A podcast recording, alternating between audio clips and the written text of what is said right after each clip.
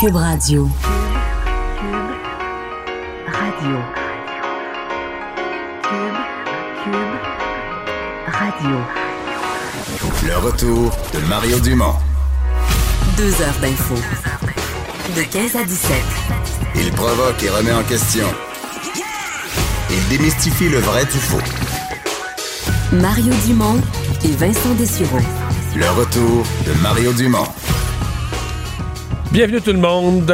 Bienvenue à Cube Radio. C'est vendredi, la dernière de la semaine. Euh, bonjour Vincent. Salut Mario, ça va bien? Oui, ça va très bien. Super. À part euh, À part quoi? cette controverse qui ébranle Cube Radio Oui. aujourd'hui, Oui, depuis tôt ce matin. Ouais, mais c'est le fun des... euh, C'est du rififi, là, mais... euh, C'est du Rififi Québec-Montréal, c'est au Québec, ça a toujours sa place Oui, d'abord. et surtout quand c'est du sport, c'est un peu, tu sais, c'est plus bénin, là. Ah, OK. On peut s'amuser, je pense. OK, on Ben, peut ça dépend si les, les parties s'amusent encore, là, je sais pas, parce qu'il y avait de- des tensions quand même. Ah, ce dont on parle, la, la question derrière tout ça, euh, c'est est-ce que les gens de Québec, euh, partisans du rouge et or de l'Université Laval, demain pour la Coupe Vanier, vont applaudir, crier, encourager les Carabins, l'équipe québécoise contre Calgary. Oui, parce que ce matin, à l'émission de notre collègue Benoît Dutrisac, Jean-Philippe Bertrand parlait du match, évidemment, qui est attendu, euh, qui est à Québec, et il se demandait, dit là, il y a un dilemme à Québec, c'est ce que on pense que le- les Carabins, donc l'adversaire régulier euh, qu'on a vu pendant des années, le, fa- le face-à-face Rouge et Or Carabin, là, c'est les Carabins qui sont là, mais c'est pas contre le Or, le Or est éliminé contre Calgary. Est-ce que les gens de Québec vont huer les Carabins plutôt que pour se rallier à l'équipe québécoise? Et euh, lorsque sou- soulevé ce, ce questionnement-là, Jean-Philippe Bertrand, ben, Benoît était vraiment pas content. Je vous fais entendre ce qu'il a dit ce matin à propos des gens de Québec. Ben écoute, euh, je, je le sais, j'ai fait mon bac à l'Université Laval à Québec. Là, c'est, c'est de mal connaître de, de- de- les, les fans du Rouge et Or et les fans de sport de Québec que de penser qu'ils vont encourager un club de Montréal. Je te le dis là. C'est- Ils c'est- sont- c'est- c'est- sin- sincèrement, c'est con- c'est profondément débile. ben, C'est débile. C'est vraiment débile. Bon, hein? Bon. Alors, il était assez clair. Et euh, je. Mais toi, qu'est-ce que t'en penses? Toi qui es un gars de Québec, là, puis qui vit à Montréal Ben, maintenant. honnêtement, je, sais je me posais la question parce que j'ai déjà j'ai pu assister à la Coupe Vanier. euh, je suis allé souvent voir le Rouge et Or, mais j'ai jamais été dans la position où le Rouge et Or est pas là. là. Et en plus que c'est l'adversaire numéro un, je ne sais pas si les gens vont. euh, j'ai pas l'impression. Mon feeling, c'est qu'ils vont pas huer nécessairement, mais je j'ai pas applaudir les beaux jeux, ils vont applaudir les beaux jeux des deux côtés? Ouais, peut-être, en même temps. Mais tu sais, c'est du sport. Moi, je, à la limite, s'ils huent puis ils prennent pour. euh, écoute, là, c'est des, gar- c'est des grands garçons, là. Je pense qu'ils vont être capables de passer au travers. Non, mais c'est quoi la logique? C'est quoi la logique, c'était à Québec de prendre pour Calgary? là? Non, mais c'est l'ennemi. Je veux dire, c'est ton. Ton ennemi régulier, c'est pareil, les carabins. là. Le, le- le Calgary vient pas souvent. Donc, tu disais Mais- que notre, notre animateur de Québec, Jonathan, Oui. n'a pas laissé passer ça? Non, il y avait quand même une excellente réponse que moi, j'avais pas. Euh, j'avais pas pensé. Voici ce qu'il a raconté à Richard Martineau plus tôt aujourd'hui. À Québec, on va se faire faire la leçon par Montréal, bande de petits bourgeois péteux nombrilistes. Vous allez nous faire la leçon sur le fait qu'on appuie d'une manière indéfectible notre club de football universitaire. C'est tu sais quoi un des problèmes en fin de Non, semaine, non. Richard? C'est tu sais quoi un des problèmes? Pourquoi les gens des carabins, là, ils se mettent à genoux et disent, Ah, s'il vous plaît, Québec, prenez pour nous, huez-nous pas, s'il vous plaît. C'est, tu sais quoi le problème? C'est que vous êtes trop cheap et petit pour faire trois heures de route pour venir appuyer votre équipe à Québec. Il y a à peu près 10 000 billets qui n'ont pas été vendus. Nous autres, si le Rouge et Or avait la Coupe Vanier à Montréal, là, les boss seraient pactés, mon gars. Le monde serait chaud tête déjà en arrivant au Sepsum à l'Université Laval. Puis on serait, bon, on se poserait pas la question, Hein, Montréal, vas-tu nous appuyer? Non, non, on serait là pour appuyer notre équipe. Avoue qu'il y a quand même un bon point. réponse, ouais. Quand même un bon point parce qu'il reste effectivement des billets. Fait que les gens de Montréal, là, euh, allez-y euh, directement les, les appuyer, puis amenez vos crécelles, puis euh, vous, vous vous êtes là. Là, le seul point qui est pas très Québec, c'est que Jonathan Trudeau dit prendre le boss. là. C'est un bus à Québec. Ça, c'est très montréalais. Désolé, Jonathan, mais il a échappé Ouais. là-dessus. Il est né à Laval quand même. là. Oui, c'est ça. Mais, je Québec, veux dire, mais- il- Mais moi, quand même, je dois avouer que. Moi, je suis pas de Québec, mais je suis de l'Est du Québec. Fait que moi, j'étais un chaud partisan des Nordiques. là. Oui. Et vraiment, tu sais, puis les, les, les, les- Canadiens, t'es Ah, pas. la rivalité canadien-nordique, puis les séries éliminatoires, puis l'un a éliminé l'autre une fois, puis l'autre a éliminé Nordique une fois. Puis j'ai tout vécu ça, là. Puis quand les Nordiques sont partis, j'ai été euh, frustré, choqué, déçu, même déçu de la réaction des autorités publiques, du gouvernement. Tu sais. Mais Je veux dire, je, me suis Un an plus tard, Ben, je me suis pas mis à prendre l'avalanche du Colorado. Mettons que j'ai eu une saison ou deux euh, à grommeler. déchiré, là, ouais, à grommeler. oui. Mais je veux dire, euh, je En devenu par- 97, admettons, C'était t'étais... rough, là. Mais je suis devenu un partisan du Canadien. Je dis, voyons, je vais pas commencer à prendre, là.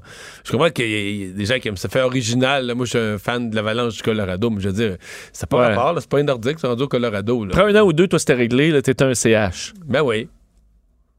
Mais je sais pas ce que Mais il y en a quand même, faut pas penser qu'à Québec, tout le monde euh, grommelle là, encore sur le Canadien. La plupart se sont ralliés.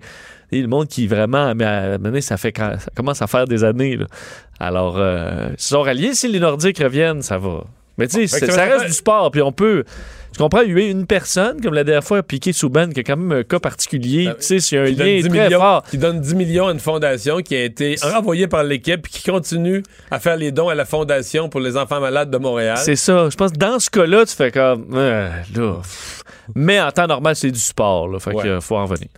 Bon, alors, euh, la- c'est un peu bizarre parce que euh, on dit souvent, hein, c'est quand on manque d'électricité qu'on se rend compte de son utilité pleinement. Mais dans le cas de l'utilité, c'est vrai puis c'est pas vrai parce qu'on en connaît vraiment, l'usage au quotidien. Dans le cas du propane, je c'est peut-être un peu moins vrai parce que comme société, euh, on n'est pas tellement habitué. On voit le propane, oui, c'est important, mais je pense pas qu'on ait pris conscience là, avant cette semaine euh, de comment une pénurie de propane au Québec est cruciale pour l'économie et pour plusieurs secteurs. Oui, une situation euh, ben, qui. Et ça dépend toujours à qui on parle, là, mais certains parlent carrément de catastrophe. C'est le cas d'ailleurs à ton émission plus tôt aujourd'hui via Dominique Beauchemin, le président de Mazout et Propane Beauchemin, euh, qui parlait d'une situation, en fait, la plus grande crise dans l'histoire du propane au Québec. On avait eu des Ben, lui, pénuries. c'est un fournisseur. là. C'est ça. Et il fournit présentement, il est à 1 sur 6. Un sixième de ses demandes, il dit oui. là. Donc, les maisons qui chauffent au propane, il leur donne. Il faut vraiment que les gens approuvent qu'il y a urgence. qu'il y a urgence. là. Fait que 5 sur 6, il leur dit non, puis ça inclut tous les agriculteurs. Alors, on dit une situation carrément catastrophique pour, pour eux. Euh, L'état de la situation à- au moment où l'on se parle, c'est, euh, elle a été donnée par le ministre euh, Jonathan Julien un petit peu plus tôt aujourd'hui, euh, qui a fait un peu le bilan là, des réserves, de ce qui s'en vient au Québec encore pour les prochains jours pour faire face à cette pénurie reliée à une, euh, un débrayage, une grève au, au CN. Alors, euh, ce qu'il a expliqué aujourd'hui, Jonathan Julien, c'est que Bon, on a encore des millions de litres au Québec, qui va arriver un train de l'Ouest, euh, donc euh, de l'Ouest canadien, avec des réserves au euh, également, et que dans les cours de triage, on a encore des trains qui ont du propane à bord. Alors, ça nous permettra encore d'avoir des réserves pour, disons, avec une ration, mais pour encore quelques jours, je vous fais entendre le ministre. un 7 millions de litres. Donc, on prend actuellement le stockage de 6 millions de litres, 7 millions de litres les cours de triage et potentiellement un 7 millions de litres qui viendrait d'Edmonton. On est à 20 millions de litres. Ça veut dire essentiellement qu'on est en mesure, avec un, rationnement à 2,5 millions de litres par jour pour répondre aux besoins essentiels, de courir jusqu'à la fin de la semaine prochaine, vendredi prochain. C'est pas trop, Vincent, vendredi prochain, parce que je, faisais le calcul, je parle à différents experts, puis je mets ça bout à bout. Quand tu parles aux experts du parlementarisme fédéral, là, ils disent, gars, si Justin Trudeau, mais là, il le fait pas, il est 3h09, mais si aujourd'hui, on annonçait un rappel de la Chambre pour lundi, ça prend 48 heures avant, parce qu'il faut que tu donnes le temps aux députés de s'acheter un billet d'avion et de se rendre. Oui. Euh, là, tu pourrais rappeler pour lundi, faire le discours. Tu pourrais pas voter, dans les meilleurs scénarios, il faut que tu élises le président et des procédures parlementaires. Tu pourrais pas voter avant peut-être mercredi soir la nouvelle loi sur le retour au travail. Mais là, le Parlement vote une loi sur le retour au travail. Le retour au travail, au mieux, mettons, tu l'imposes pour jeudi matin. Là, tu recommences, mais le propane n'arrive pas, à- arrive pas sur le rail à Montréal. Là, t'as des, t'as plein de wagons vides, semble-t-il, des wagons citernes vides qui sont restés, exemple ici. Faut que tu retournes le vide, tu le ramènes dans l'Ouest canadien, tu le remplisses, tu le ramènes plein.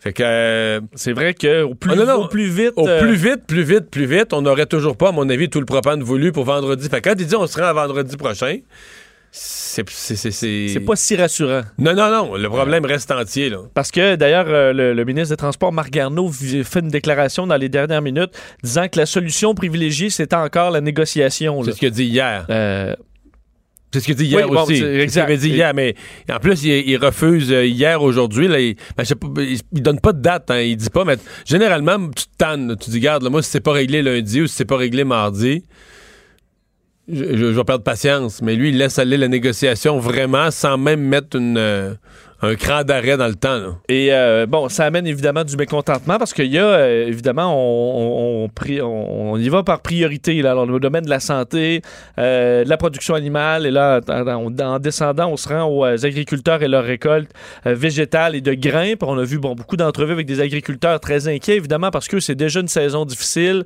et se retrouveront peut-être à perdre encore une partie de leur récolte. Alors, pour eux, c'est une des grandes pertes financières qui s'annoncent peut-être, si bien que des agriculteurs manifestent aujourd'hui euh, leur, euh, leur mécontentement, demandant au gouvernement de dénouer l'impasse le plus rapidement possible. Euh, et donc, ça amène des, un groupe d'agriculteurs avec leurs tracteurs et tout ça qui ont bloqué ce matin une partie du boulevard Anjou à Châteauguay avec, avec leur équipement. Et ensuite, se sont réunis devant les bureaux de la députée fédérale Brenda Shanahan pour une rencontre. Et ensuite, se dirigent vers Montréal pour du devant les bureaux du CN. En Alors, tracteur, c'est en tracteur. Puis on a vu les images, tu sais, c'est d'équipements, dans certains cas, très lourds, euh, qui, euh, qui se promènent en direction de, de Montréal, demandant, et les gens disent, il faut que ça bouge, ce n'est pas normal qu'on paralyse une partie de l'économie euh, avec ça. Alors, une situation très difficile. Du côté de la Fédération canadienne de l'entreprise indépendante aussi, aujourd'hui, on demandait euh, à ce qu'il y ait une entente d'ici le début de la semaine prochaine. On dit, et c'est Jasmin Guénette, le vice-président, qui disait, si la grève s'éternise, elle risque de nuire gravement à l'économie et peut-être même entraîner à un certain point des mises à et des fermetures, alors que tout ça arrive au moment où, en plus, c'est difficile pour certains agriculteurs, la saison des récoltes ayant été difficile et euh, conflit commercial avec la Chine. Alors, une tempête un peu parfaite pour euh, certains agriculteurs. J'ai pu voir, voir Jason Kenney. euh, Premier ministre de l'Alberta, qui a quand même en, il en a profité pour envoyer une petite pointe au Québec aussi, disant là, c'est quasiment un état, un état d'urgence au, au Québec. Ben, j'ai une solution pour vous, c'est les pipelines, là, les pipelines. Alors euh, qu'on Qui font pas la grève. de ça, qui font qui eux font pas la grève, alors qu'on voit des images en direct à LCN des tracteurs qui arrivent sur le pont Jacques Cartier. Alors probablement à l'heure de pointe, peut-être quelques ralentissements aussi dus à ça qui Ouais, sont qui pourrait attendus. être là. euh, à prévoir hein, dans le centre-ville. Le premier ministre Trudeau qui continue ses rencontres, je vais te dire, je, te fais une parenthèse en te disant cette nouvelle-là. On se demande si François Legault va pas être le dernier à pouvoir finalement. Il y a quelque chose qui va pas là. Hein? Monsieur Legault l'a senti frustré quand il a commenté la nomination de Pablo Rodriguez comme lieutenant. Il a dit Moi, je parle pas au lieutenant, je parle direct à Justin Trudeau. Mais il a toujours pas parlé à Justin Trudeau officiellement depuis l'élection. Ça fait un mois. Et là, aujourd'hui, dans le fond, Doug Ford était, durant la campagne, Doug Ford était l'ennemi juré de Justin Trudeau. On utilisait Doug Ford comme une espèce de tête de turc pour dire regardez, là, Andrew Scheer, il va être aussi pire, il va être aussi. Comme premier ministre, là, il serait aussi mauvais que Doug Ford. Et là, ce matin, ben, Doug Ford, c'était l'invité de M. Trudeau. Oui, puis on pouvait s'attendre au départ à ce que ce soit très tendu comme rencontre, euh, vu effectivement que ça a été vraiment l'épouvantail euh, pour Justin Trudeau, là, euh, Doug Ford et Jason Kenney aussi. Et il, au contraire, ce matin, ça s'est très bien passé. En fait, Doug Ford qui a rencontré Justin Trudeau, et on parle, au dire de Doug Ford, d'une rencontre phénoménale. Fait quasiment penser aux À à Donald Trump. là. Euh, un échange phénoménal et productif où les deux hommes se sont parlé. Euh, on a demandé d'ailleurs, euh, les, les médias ont demandé à Doug Ford est-ce qu'il avait des rancunes, est-ce qu'il souhaitait que Justin Trudeau s'excuse même pour la campagne parce que il a vraiment constamment tapé sur Doug Ford? Et Doug Ford vraiment est pas là. La campagne, c'est du passé. Euh, maintenant, Il n'y a pas tard là-dessus, par exemple. Après une campagne, il faut que tu tournes la page, c'est vrai. Il faut que tu travailles pour le monde ensemble. Mais des fois, l'ego, Oui, euh, oui. tu sais, où tu veux aller euh, gagner chez tes partisans aussi en étant un anti-Trudeau. euh, et finalement, il dit les, les, euh, euh, électeurs veulent qu'on travaille ensemble, peu importe nos différences. Il dit la famille du premier ministre est en politique depuis des années, la mienne l'est depuis des années, c'est de la politique. Alors, rendu là, il faut, il faut discuter. Et pour ce qui est de l'Ontario, il explique que, selon lui, il y a le mystère en Ontario comme quoi les Ontariens aiment ça avoir un équilibre, c'est-à-dire un parti au provincial puis un différent, très différent au fédéral, et que c'est une situation qui existe depuis, depuis longtemps. Et euh, euh, Doug Ford a quand même drôle parce que c'est un peu. euh, lui, il veut pas être en Ontario, mais défend quand même les provinces de l'Ouest euh, présentement. Il en a parlé en conférence de presse, comme quoi euh, il a invité Justin Trudeau à s'occuper de la situation en- en- dans l'Ouest parce qu'il est allé en Alberta et c'est pas toujours beau à voir. Je vais entendre un extrait de Doug Ford.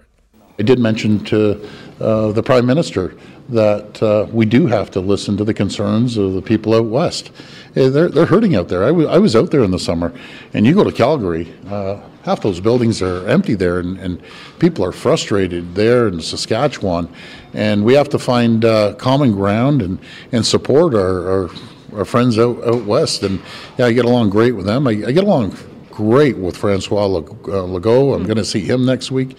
Alors, on va rencontrer François Legault la semaine prochaine. D'ailleurs, c'est le, le- le- le conseil de la fédération qui arrive le 2 décembre. Alors, les, euh, le- le- les, les homologues qui vont se réunir. Et il a parlé que, bon, il était allé à Calgary, il y avait des locaux vides, euh, une grande partie des locaux vides, beaucoup de frustration, en Saskatchewan aussi. Alors, euh, se porte en défenseur des provinces de se l'Ouest. fait une espèce de. Doug Ford, depuis l'élection, joue un peu au champion de l'unité canadienne. Il avait invité dans une conférence téléphonique, il avait invité les autres premiers ministres des, des autres provinces. En tout cas, s'il faut qu'on se rencontre, moi je pourrais organiser ça à Toronto pour que les premiers ministres de toutes les parties du Canada, on se parle. Ben, il se place comme un futur candidat euh, À la chefferie des conservateurs, des non. mon avis, y crois pas? Moi, je pense pas qu'il y a aucune chance. Alors, euh, Dominique Anglade, ce matin, ben, on est à la veille du Conseil général des libéraux et c'est que son, son, son adversaire à venir va s'annoncer demain, M. Cusson. Et donc, ce matin, il faisait une démonstration de force, a présenté dire, ses premières, euh, premières grandes orientations politiques. Oui, euh, campagne officiellement lancée pour Dominique euh, Anglade. Donc, elle est entourée, il faut dire, des, des- des- des- gens qu'on connaît qui l'appuyaient. Il n'y avait pas de nouveaux appuis. Là. Non, mais c'est des appuis quand même de taille. là. Carlos Leitao, euh, Christine Saint-Pierre, Marie Monpetit, Hélène David. Elle a dévoilé son slogan Bâtir demain. Euh, et euh, bon, elle explique, elle dit, je la cite, les racines de notre parti sont profondes, elles sont intimement ancrées dans l'histoire du Québec. J'ai la conviction que c'est en s'inscrivant dans cette histoire que nous allons construire ensemble une vision renouvelée du Parti libéral du Québec, parce qu'elle veut entre autres reconnecter avec tous les Québécois, donc euh, que le Parti libéral ne soit pas euh, coincé à Montréal. D'ailleurs, elle est euh, bon, elle est députée d'une cir- circonscription montréalaise, mais veut développer une charte des régions pour reconnaître le caractère spécifique de chaque région pour travailler pour qu'il n'y ait pas nécessairement que des lois uniformes à la grandeur du- de, de la province. Euh, et euh, bon, c'est ce qu'elle propose, alors qu'elle est la seule candidate euh, officiellement lancée. Jusqu'à demain. Jusqu'à demain, exact. Parce que demain, bon, on verra Alexandre Cusson vraisemblablement arriver. C'est pas, ce sera pas une grande surprise. Elle a parlé aussi du plan environnemental, disant qu'elle voulait un nouveau pacte économique sur le climat. Euh, donc, se place là, entre les le- ce qu'elle qualifie de radicale de Québec solidaire et de l'inaction de la CAQ. Le juste équilibre. Alors, le juste équilibre, ce serait euh, les libéraux de Juste le bon ton de vert, là, pas trop foncé. le bon ton. Et sur la, le projet de loi, 20 sur la loi, loi 21, euh, sur la laïcité, on lui a demandé est-ce qu'elle retirerait cette loi-là et finalement dit non, elle va pas euh, déchirer le- le- le- la, la loi 21, Ah. mais va enlever la clause dérogatoire qui, euh, qui la protège des contestations judiciaires. Donc elle dit nos lois doivent pouvoir être contestées devant les tribunaux et passer le test des tribunaux. Alors c'est la différence, on enlèverait cette clause nonobstant qui protège euh, la loi 21 des, des tribunaux. Alors c'est le changement qui serait fait sous un gouvernement anglade. Et puisqu'on parle du Parti libéral du Québec, on s'en était glissé. un- ben, en fait, hier, on parlait de, de la foire d'empoigne, du- de, de l'espèce de face-à-face entre le, le leader parlementaire des libéraux, Marc Tanguay, et le président de l'Assemblée. Et les libéraux qui repassent une couche aujo- aujourd'hui contre le président de l'Assemblée nationale, François Paradis. Oui, on vous a fait entendre un bon extrait de cet échange-là hier où, euh, clairement, Marc Tanguay, euh, le libéral, a voulu, euh, a vraiment mis à partie, ou du moins challenger François Paradis euh, dans une foire d'empoigne qui a duré quand même plusieurs minutes, où on aura entendu, entre autres, François Legault dire euh, les fils se touchent au sujet de Marc Tanguay. Alors, on a un peu perdu le contrôle. Euh, il semble qu'on a entendu aussi Simon Jolin Barrette dire, dire au président sors-le. Sors-le, exact, demandant de, le- demandant de, le- de sortir. D'ailleurs, il a, il a eu un, un- un avertissement officiel, Marc Tanguay. Et voilà qu'aujourd'hui, ben, ça rebondit, puisque la députée Marois Risky demande à François Paradis de se ressaisir et d'appliquer rigoureusement les règles qui régissent la joute politique au Parlement, euh, disant que euh, qu'il avait perdu le contrôle de sa Chambre et qu'il devait revenir de façon prioritaire au, à la- au règlement. Ça, c'est toujours bon. Parce que, tu sais, il a perdu le contrôle. T'es le Parti libéral et t'as confronté le président hier. là. Tu refuses de t'asseoir, tu cries, puis puis là, tu l'obliges à... Le président, en même temps, il voulait pas... C'est évident qu'il voulait pas mettre dehors, là, il voulait pas euh, sortir le leader parlementaire parce que là, tu crées une crise parlementaire. Puis là, le lendemain, tu dis, il a perdu le contrôle. Mais c'est toi pas- qui, Qui a pas perdu le contrôle du PQ, de Québec solidaire, de la CAQ, là. Il a perdu le contrôle des libéraux, puis là, les libéraux disent qu'il a perdu le contrôle, mais... Tu comprends? c'est sûr que sa réponse, il y avait juste à s'asseoir, là. Ben oui, il a le pas contrôle. l'asseoir à sa place. Fait que c'est pour ça que c'était. euh, c'est- Mais- mais ceci Mais en dit, quoi est-ce que l'expulser, là, je veux dire, Expulser les que ça leader fait en de chambre, je plus? pense, je pense que ça n'a jamais été fait. Ben, c'est parce que Ils vont revenir le lendemain. Là. Oui, mais c'est ton vis-à-vis, le leader. là. Faut que tu travailles avec lui. Faut que tu... Fait que, expulser un député derrière-banc qui fait le zouave, c'est une chose. là, mais expulser le Mais leader parlementaire... pas, il y a des règles quand même parlementaires à un moment donné. Oui, mais si c'est des humains aussi, là. Puis tu comme président, tu vas avoir besoin de travailler avec lui, puis tu vas avoir besoin de lui demander un service plus tard. Dis, garde, là, que- parle donc à un tel député. Parce que le président, il veut pas intervenir. Malgré tout ce qu'on voit, nous autres, à la TV, crois-moi, pour en avoir vu plusieurs présidents agir, il veut pas intervenir tout le temps. Il veut pas intervenir sur des affaires personnelles. Il y a des députés qui... Des fois, il y a des députés qui ont des mauvaises attitudes pour d'autres raisons, qui développent des animosités ou des mauvaises habitudes. Fait que souvent, le président va parler au leader, va dire Je veux pas intervenir là-dessus. Là. Règle- réglez ça à l'interne. parle-y. tu sais. Euh, Ben, D'ailleurs, quoi de mieux pour analyser ça qu'un ancien euh, président de l'Assemblée, Jean-Pierre Charbonneau, qui a été là quand même plusieurs années. C'était entre, deux, entre 96 et 2002. Et euh, il a été questionné par notre collègue Antoine Robitaille aujourd'hui euh, sur, sur nos ondes. Et lui, bon, dit J'écoute pas toujours les périodes de questions. Je peux pas analyser tout le travail de François Paradis. A expliqué aussi que lui, dans sa carrière, ce genre d'événement-là, il y en a eu plusieurs. tous, les La tâche- présidents, tous les présidents ont vécu ça, là, être challengé, puis quelqu'un qui vient les tester. je veux, veux pas, c'est pas des gens qui viennent tous de ton parti aussi, alors ça, amène des tensions. Mais il demande, il dit quand même qu'à un moment donné, il faut mettre ses culottes. Je vais entendre un extrait de Jean-Pierre Charbonneau. Si j'avais un conseil à lui donner, c'est que à un moment donné, il faut mettre ses culottes et puis il faut, euh, faut trancher.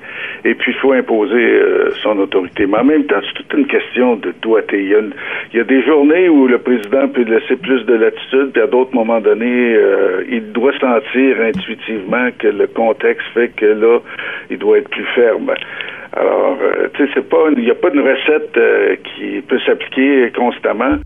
Bon, ça Mais- prend de la, de la- du Ouais. doigté. Mais euh, dans le dans le, le- le dossier, là, il y avait un article ce matin qui relatait aussi la position de Gabriel Nadeau-Dubois. Oui, parce que Ça m'a beaucoup intéressé. ça. Ah oui, parce que Québec solidaire, euh, là-dedans, leur point de vue, euh, dis- bon, euh, on explique, c'est que ils reprochent à la CAQ et aux libéraux de faire de la politique sur le dos du président euh, François Paradis. Je cite Gabriel Nadeau-Dubois qui dit « Il y a certains partis qui tentent de le faire rentrer dans leur joute partisane et je pense qu'on ne devrait pas faire ça. Il faut arrêter de faire de la politique avec le président de l'Assemblée nationale. C'est habile, ça. Ça, c'est enfiler l'aiguille. Tu renvoies les autres partis, tes adversaires dos à dos, là, qui font les clowns, puis tout ça, puis essaient d'embarquer le président dans leur jeu de partisane. En même temps, tu défends le président parce que lui, il est, l'autre parti d'après. là. Les libéraux sont l'opposition officielle, puis eux, Québec solidaire, sont en deuxième opposition. Fait que souvent, le président, il va avoir des droits de parole à distribuer ou des décisions à prendre, puis tout ça. T'es bien mieux de l'avoir de ton bord, là, quand t'es un, un peu plus petit. Parce que, tu sais, normalement, l'opposition officielle a toujours préséance en toute matière, naturellement, mais Tu penses que Gabriel Nadeau-Dubois va se gratter quelques secondes de plus euh, Ben, non, mais par-ci, par-là? une sympathie du président là, quand t'es un parti un peu moins gros, Oui. c'est pas mauvais. T'as l'air au-dessus de la mêlée aussi. Là. Ah, c'est bon, C'est politiquement, c'est bon à l'extérieur auprès du public, puis c'est bon à l'interne dans sa gestion lui de sa relation avec le président. Sauf qu'une oui. Mais c'est oui. pas ce que, par exemple, Catherine Dorion fait avec le. Non. Elle non. va pousser justement D'après moi, François là, Paradis à d'après bout. moi, Gabriel Nadeau-Dubois est plus habile politiquement que Catherine Dorion. On le voit peut-être là, parce qu'effectivement, c'est c'est bien joué. Euh, on vous a parlé il y a quelques minutes des producteurs agricoles dans le dossier de la grève du CN et de la crainte de, de pénurie de propane, de leur manifestation, euh, des tracteurs euh, nombreux qui convergent vers le centre-ville. Christian Verbeek est président des producteurs de grains du Québec. Bonjour. Bonjour, M. Dumont. Euh, vous êtes avec le groupe, là, en tracteur? Non, nous, on se concentrait ou on réservait nos efforts pour la manifestation de lundi. OK. Lundi prochain, il y a une, manifestation aussi qui est en planification pour euh, manifester devant les bureaux du premier ministre Trudeau si le dossier n'est pas réglé. Ouais. Euh, Avez-vous l'impression que le gouvernement du Canada prend la chose suffisamment au sérieux? Parce que pour l'instant, la seule action, c'est qu'on demande aux partis de négocier. Il n'y a pas de date limite, il n'y a pas de rappel de la Chambre. Ben, c'est sûr qu'en termes de résultats tangibles pour les producteurs agricoles, là, les signes ne sont pas très encourageants là, depuis le début de la semaine. Donc là, ça fait quand même plusieurs journées qu'un ensemble de producteurs ne peuvent plus sécher leurs grains parce que leurs réservoirs de propane sont vides. Et leurs distributeurs de propane euh, refusent de les remplir parce qu'on est sur la ligne de ceux qui ont à payer le prix d'un manque potentiel de propane. Puis les séchoirs à grains ont été ciblés comme étant une activité euh, moins importante que, que les autres. Là, Mais à, à- l'heure où on se parle aujourd'hui, est-ce qu'il y a des séchoirs à grains qui sont à off, là, qui sont arrêtés parce qu'il n'y a pas de propane? C'est ça, je vous dis. Depuis lundi, lundi, ça a commencé les séchoirs à off parce que OK. Puis là, il y en a de plus en il n'y avait plus. plus de propane chez les producteurs. Puis je vous dirais qu'en date d'aujourd'hui, et je pense que tout le monde a épuisé ses réserves de propane qu'ils avaient chez eux. Là. Euh, là, le, ministre euh, des Ressources naturelles, Jonathan Julien, a dit qu'on fait un peu l'inventaire euh, de ce qu'on était allé capable de chercher, un nouveau train, quelques wagons. Est-ce qu'il y a de l'espoir qu'il y en ait là-dedans? Là, je pense que c'est 20 millions de, litres. Est-ce qu'il y a de l'espoir qu'il y en ait là-dedans pour les, producteurs agricoles? Ben, on l'espère bien. C'est sûr qu'il y a une partie des producteurs agricoles qui vont le recevoir, ceux qui ont des élevages d'animaux. Eux, eux sont prioritaires. là. Ceux, ceux dont les, par exemple, qui ont des, des petits poulets qui mourraient, eux sont prioritaires. Ouais, poulailler, porcherie, euh, principalement. Dans le veau, d'élevage des, des, des petits veaux, c'est la même chose. Là, ils sont priorisés. Mais pas le séchage du La grain. problématique là, que- qui est amenée vers les producteurs de grains, c'est qu'on n'est pas sur la liste là, Mhm. des utilisateurs essentiels. Euh, mettons qu'on a récolté du maïs là, cette semaine, là, dans la neige, parce qu'il faut, il faut, faut quand même le mentionner, dans la neige, euh, et qui n'est pas séché. Euh, dans combien de temps du maïs humide devient plus séchable parce qu'il est pourri, il est en putréfaction, en moisissure? Après combien de temps il n'y a plus rien à faire avec? Ben, généralement, c'est demandé de sécher un, un grain de maïs en dedans de 72 heures. Oh Donc, boy. 72 heures après, euh, il y a déjà détérioration de la qualité du grain récolté. Fait que s'il aurait été récolté cette semaine, puis si on n'a pas, mettons, de propane, euh, mettons, dans deux semaines, dans dix jours, deux semaines, euh, ça va pas, là. Ah non, non, non, c'est certain que ça marche pas, ça va sentir le gros gin. Ouais, parce que ça va, ça va fermenter, une forme de moisissure, Ça va et tout ça. fermenter, puis ça sera pas utilisable ni pour l'alimentation animale, ni pour la transformation industrielle. Ça va être bon pour répandre ses champs pour faire de l'engrais. Ben, les producteurs espèrent qu'il y a des centres régionaux de grains qui sont alimentés au gaz naturel qui puissent accepter euh, leurs grains. Faire du Ça séchage collectif, là. C'est ça, mais sauf que ça entraîne des frais supplémentaires qui étaient, qui étaient pas prévus dans, dans leur budget. Mais tant qu'à perdre une récolte, là, tu, tu y vas de cette façon-là. Mais le plus inquiétant, M. Dumont, c'est qu'on est rendu le 22 novembre. On a comme un répit là, pour une semaine environ avec des températures un petit peu plus douces. Ouais, un, deux, trois, un, deux, trois, là. Oui, mais si l'hiver reprend, ça va être extrêmement difficile. Il y a des producteurs qui n'ont que 10% de leur récolte de maïs de fait. Là. Mais donc, quand t'as pas le, quand pas les moyens de le sécher, avec ce que tu, ce que vous nous dites sur le, le 72 heures, il faut qu'il soit séché. Si t'as pas les moyens de le sécher, si t'as pas le propane, tu le laisses au champ. Donc, tu, tu, tu interromps carrément ton processus de récolte. C'est ce que certains vont faire? Certains vont faire ça, mais peut-être d'autres vont essayer de prendre un arrangement pour trouver euh, un plan de séchage là, qui est alimenté au gaz naturel. Il y a des possibilités d'y aller de ce côté-là aussi, mais ces gens-là avaient quand même là, une cédule de travail qu'ils ont à respecter avec les clients qu'ils ont à l'avance. Donc, quand tu viens te rajouter, c'est pas toujours Mais- évident. Ouais, le, le printemps qu'on a eu, l'automne qu'on a eu, qui, qui- qui est devenu l'automne qui est devenu un hiver avant le temps, le propane, avez-vous déjà eu avez-vous déjà vu pareille saison noire pour les, les producteurs de grains? En tout cas, moi, j'ai j'ai 55 ans, puis je vous avoue que c'est la première fois de ma vie qu'un 22 novembre, pas avoir fini les travaux, j'ai jamais vécu ça. Comme vous le dites, là, on a eu un printemps extrêmement tardif. Euh, selon Environnement Canada, on a eu un été là, moins ensoleillé que la moyenne.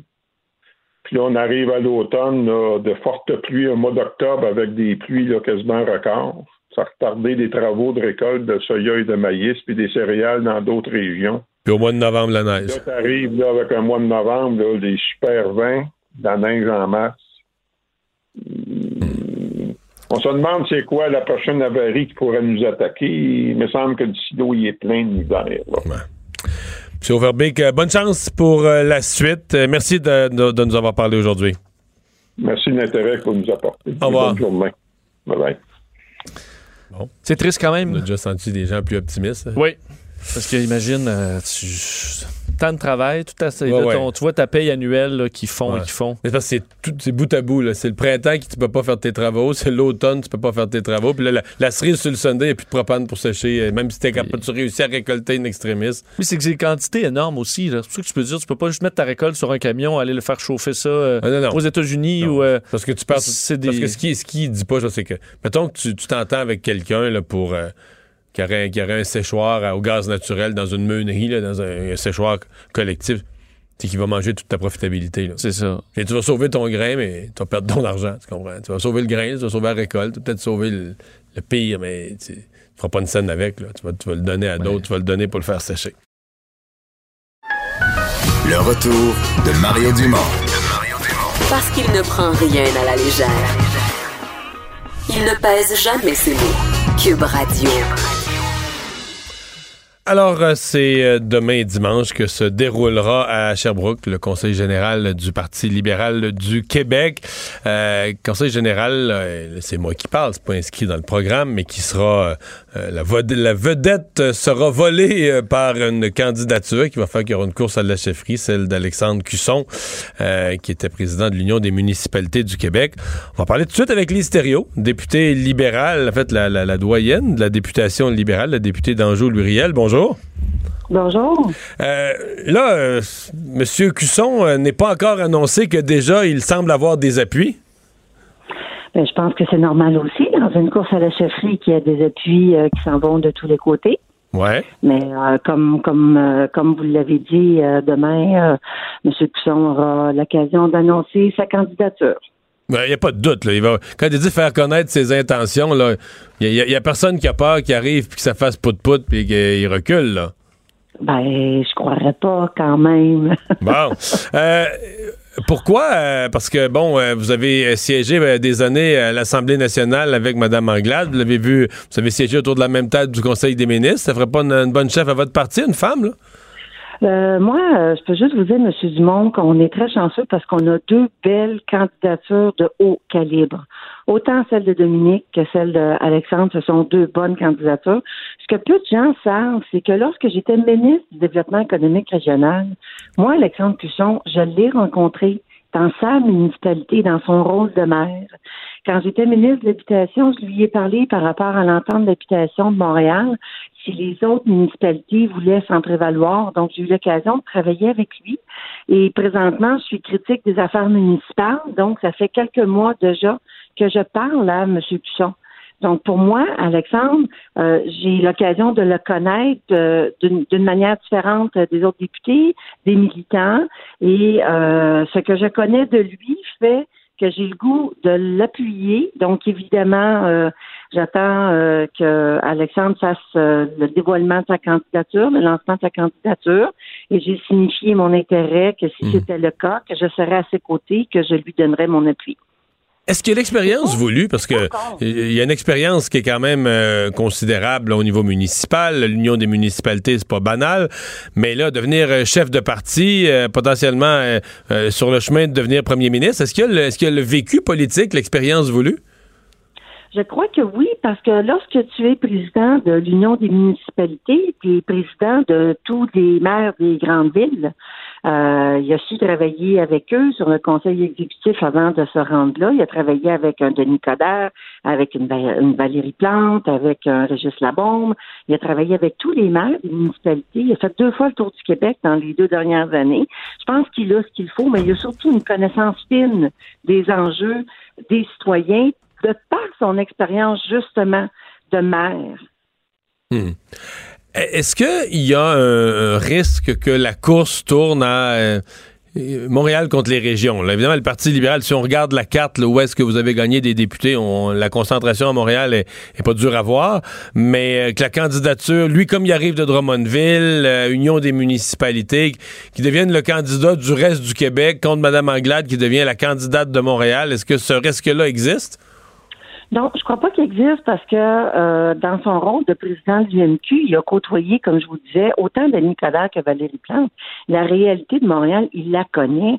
Euh, pas plus tard que cette semaine, il était aussi euh, avec Régis Labombe. La réalité de Québec, il, il connaît ça.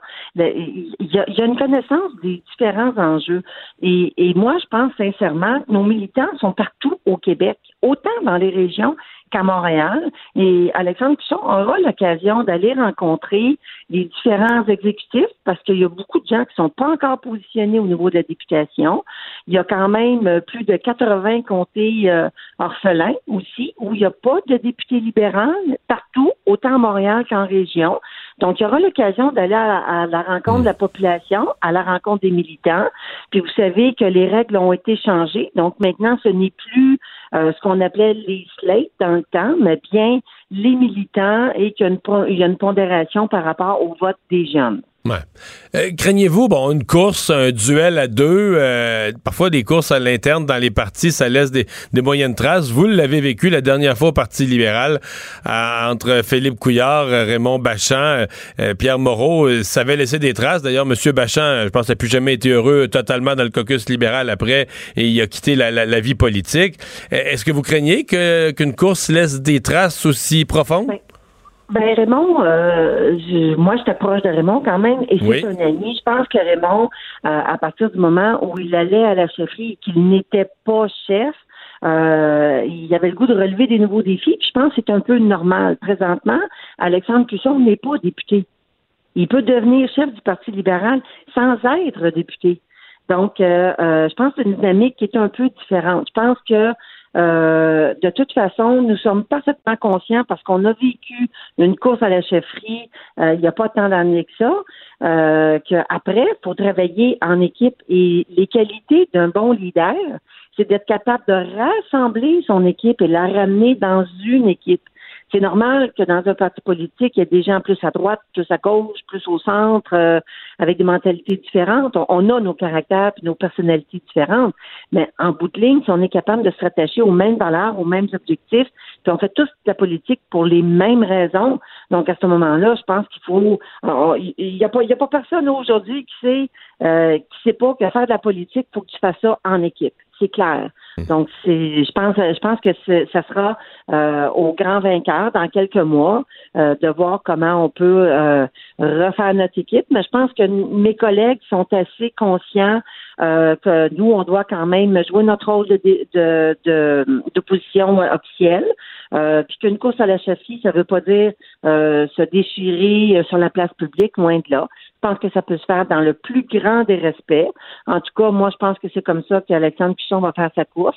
Et j'imagine que Dominique Anglade va le faire comme ça, elle aussi. Avez-vous confiance que cette course-là va redonner un élan au Parti libéral? Parce que bon, on n'a pas eu de sondage récent, récent, là. Les derniers coups de sonde, euh, c'était pas super, surtout chez les francophones. Ben, euh, ben, moi, je vais vous dire, je pense qu'il faut prendre ça une étape à la fois. Euh, Alexandre Pichon va commencer par annoncer sa candidature. On aura l'occasion d'aller sur le terrain. Il y aura l'occasion de le faire, d'aller à la rencontre de la population. On va régler la chefferie. Puis après ça, ben, dans deux ans, il y aura une campagne électorale qui va se préparer. La chose certaine, je pense qu'on a du temps devant nous. C'est la bonne chose. On a euh, la chance d'avoir un candidat euh, qui, qui a de l'expérience terrain, de l'expérience politique, qui sait travailler avec des élus. Donc, euh, on, on va avoir le temps de développer une plateforme qui va plaire non seulement à nos militants, mais il faut aussi comprendre que lorsque tu as quelqu'un qui arrive de l'extérieur comme lui, il va arriver avec des gens qui ne sont pas présentement membres du Parti libéral. Et je suis convaincue que ça va nous donner un, un souffle parce que on additionne des idées, on additionne des forces, on additionne des gens, puis c'est ça la beauté d'un parti politique. Et c'est ce qu'une course à la chefferie doit faire. Listerio, merci de nous avoir parlé. On vous souhaite un bon week-end à Sherbrooke. Ben merci bien, Au revoir. samedi et dimanche. Au Oui, oui, revoir. oui, absolument. Donc, on va surveiller ça, Conseil général du Parti libéral. On ne veut pas se diviser au départ, mais des fois, on, on l'oublie pendant la course. Là. Oui. Et la Ça- dernière fois, moi, j'ai, euh, Mme Thériault me dit non, non, non, que Raymond Bachand aurait quitté. Et ça avait brassé, puis ça avait joué dur, puis c'était des attaques personnelles, personnelles sur leur vie, puis leurs affaires, puis leurs finances. Et ça avait laissé. Moi, je me souviens des lendemains, j'avais parlé aux uns et aux autres, là. sais, c'est c'est jamais les mêmes cicatrices, dans le sens que quand tu boxes avec l'autre partie, là, on dirait que c'est des parties adverses, puis tout ça, puis c'est comme normal. Ben, une chicane de famille, ça laisse plus de traces qu'une Oh! chicane avec des, euh, les Ben, voisins. Oui, oui, oui, c'est ça. Ah non, c'est des méchantes cicatrices. Ben, Est-ce que ça arrivera cette fois-ci? Peut-être pas. À suivre. Le retour de Mario Dumont. Joignez-vous à la discussion. Appelez ou textez 187 Cube Radio. 1877 827 2346.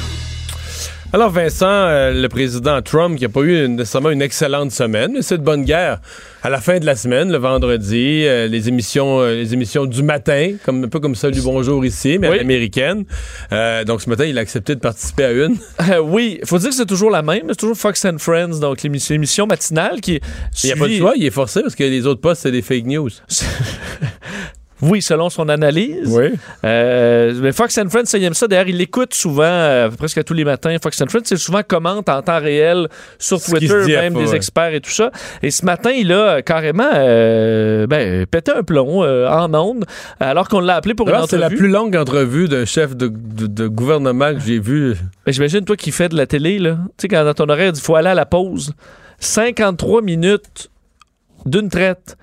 Pratiquement en monologue, euh, Donald Trump, alors que les trois animateurs qui sont assis, mais eux, on Mais est il, sur... reprenait, même pas son souffle. Non, on est sur eux, là, les trois animateurs, parce que Trump, il est au téléphone, on le voit pas. Alors, les trois sont là, pendant que Trump euh, part là, sur une, des bouts, honnêtement, là, euh, plutôt décousus, euh, où il lance des insultes à tout le monde, traite Nancy Pelosi de puce de lit.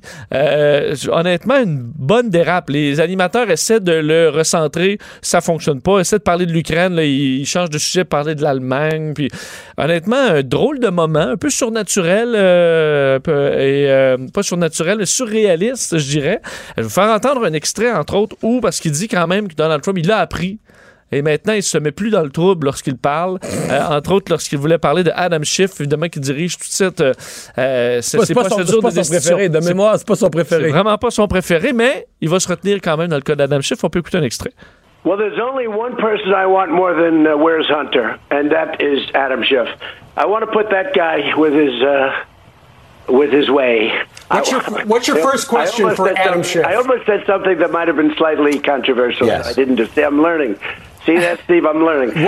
But after all these years, I finally learned. Voilà, il allait quasiment dire, euh, sais, je voudrais euh, qu'Adam Schiff disparaisse ou, je sais pas qu'est-ce qu'il voulait dire, mais il s'est arrêté. en- un malheur, ouais. Et euh, alors, une, une drôle, euh, disons, un drôle de segment qui se porte à croire que, je même s'il rit de cette opération euh, de destitution, clairement, ça l'affecte. là. Parce- 53 minutes. 53 minutes Au téléphone. au téléphone, en ondes, à déblatérer. euh, Mais non, mais imagine, ben, tu dis, c'est pas un équivalent, mais une émission du matin, mettons à LCN, le Québec matin, avec Jean-François Guérin, François Legault accepte de leur parler au téléphone. Finalement, Legault se met à dire toutes sortes d'affaires, parler contre un, Pierre Arcan, Gabriel Nadeau-Dubois, 53 minutes de temps. Imagine. T'as genre, euh, t'as genre euh, 16 publicités qui sont pas passées. Il dit une, telle- c'est une, folle, puis euh, c'est une puce de lit, elle, de telle. on- honnêtement, on serait complètement sous le choc, mais c'est la, la réalité dans, laquelle on, dans laquelle on vit aux États-Unis. Et on va parler sport maintenant.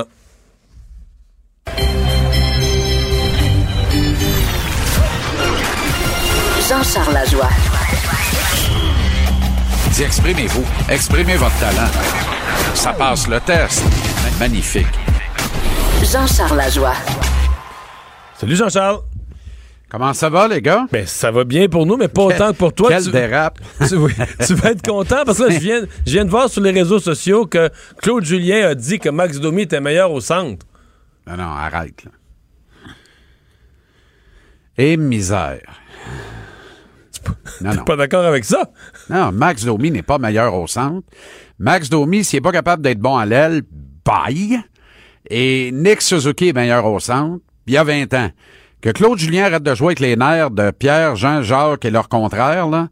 euh, et- Non, mais honnêtement, ça m'agace. Là, euh, il y avait deux très, très bonnes nouvelles aujourd'hui. On devrait faire du millage là-dessus. On devrait capitaliser sur le fait que Kotkaniemi se retrouve avec Udon et Armia.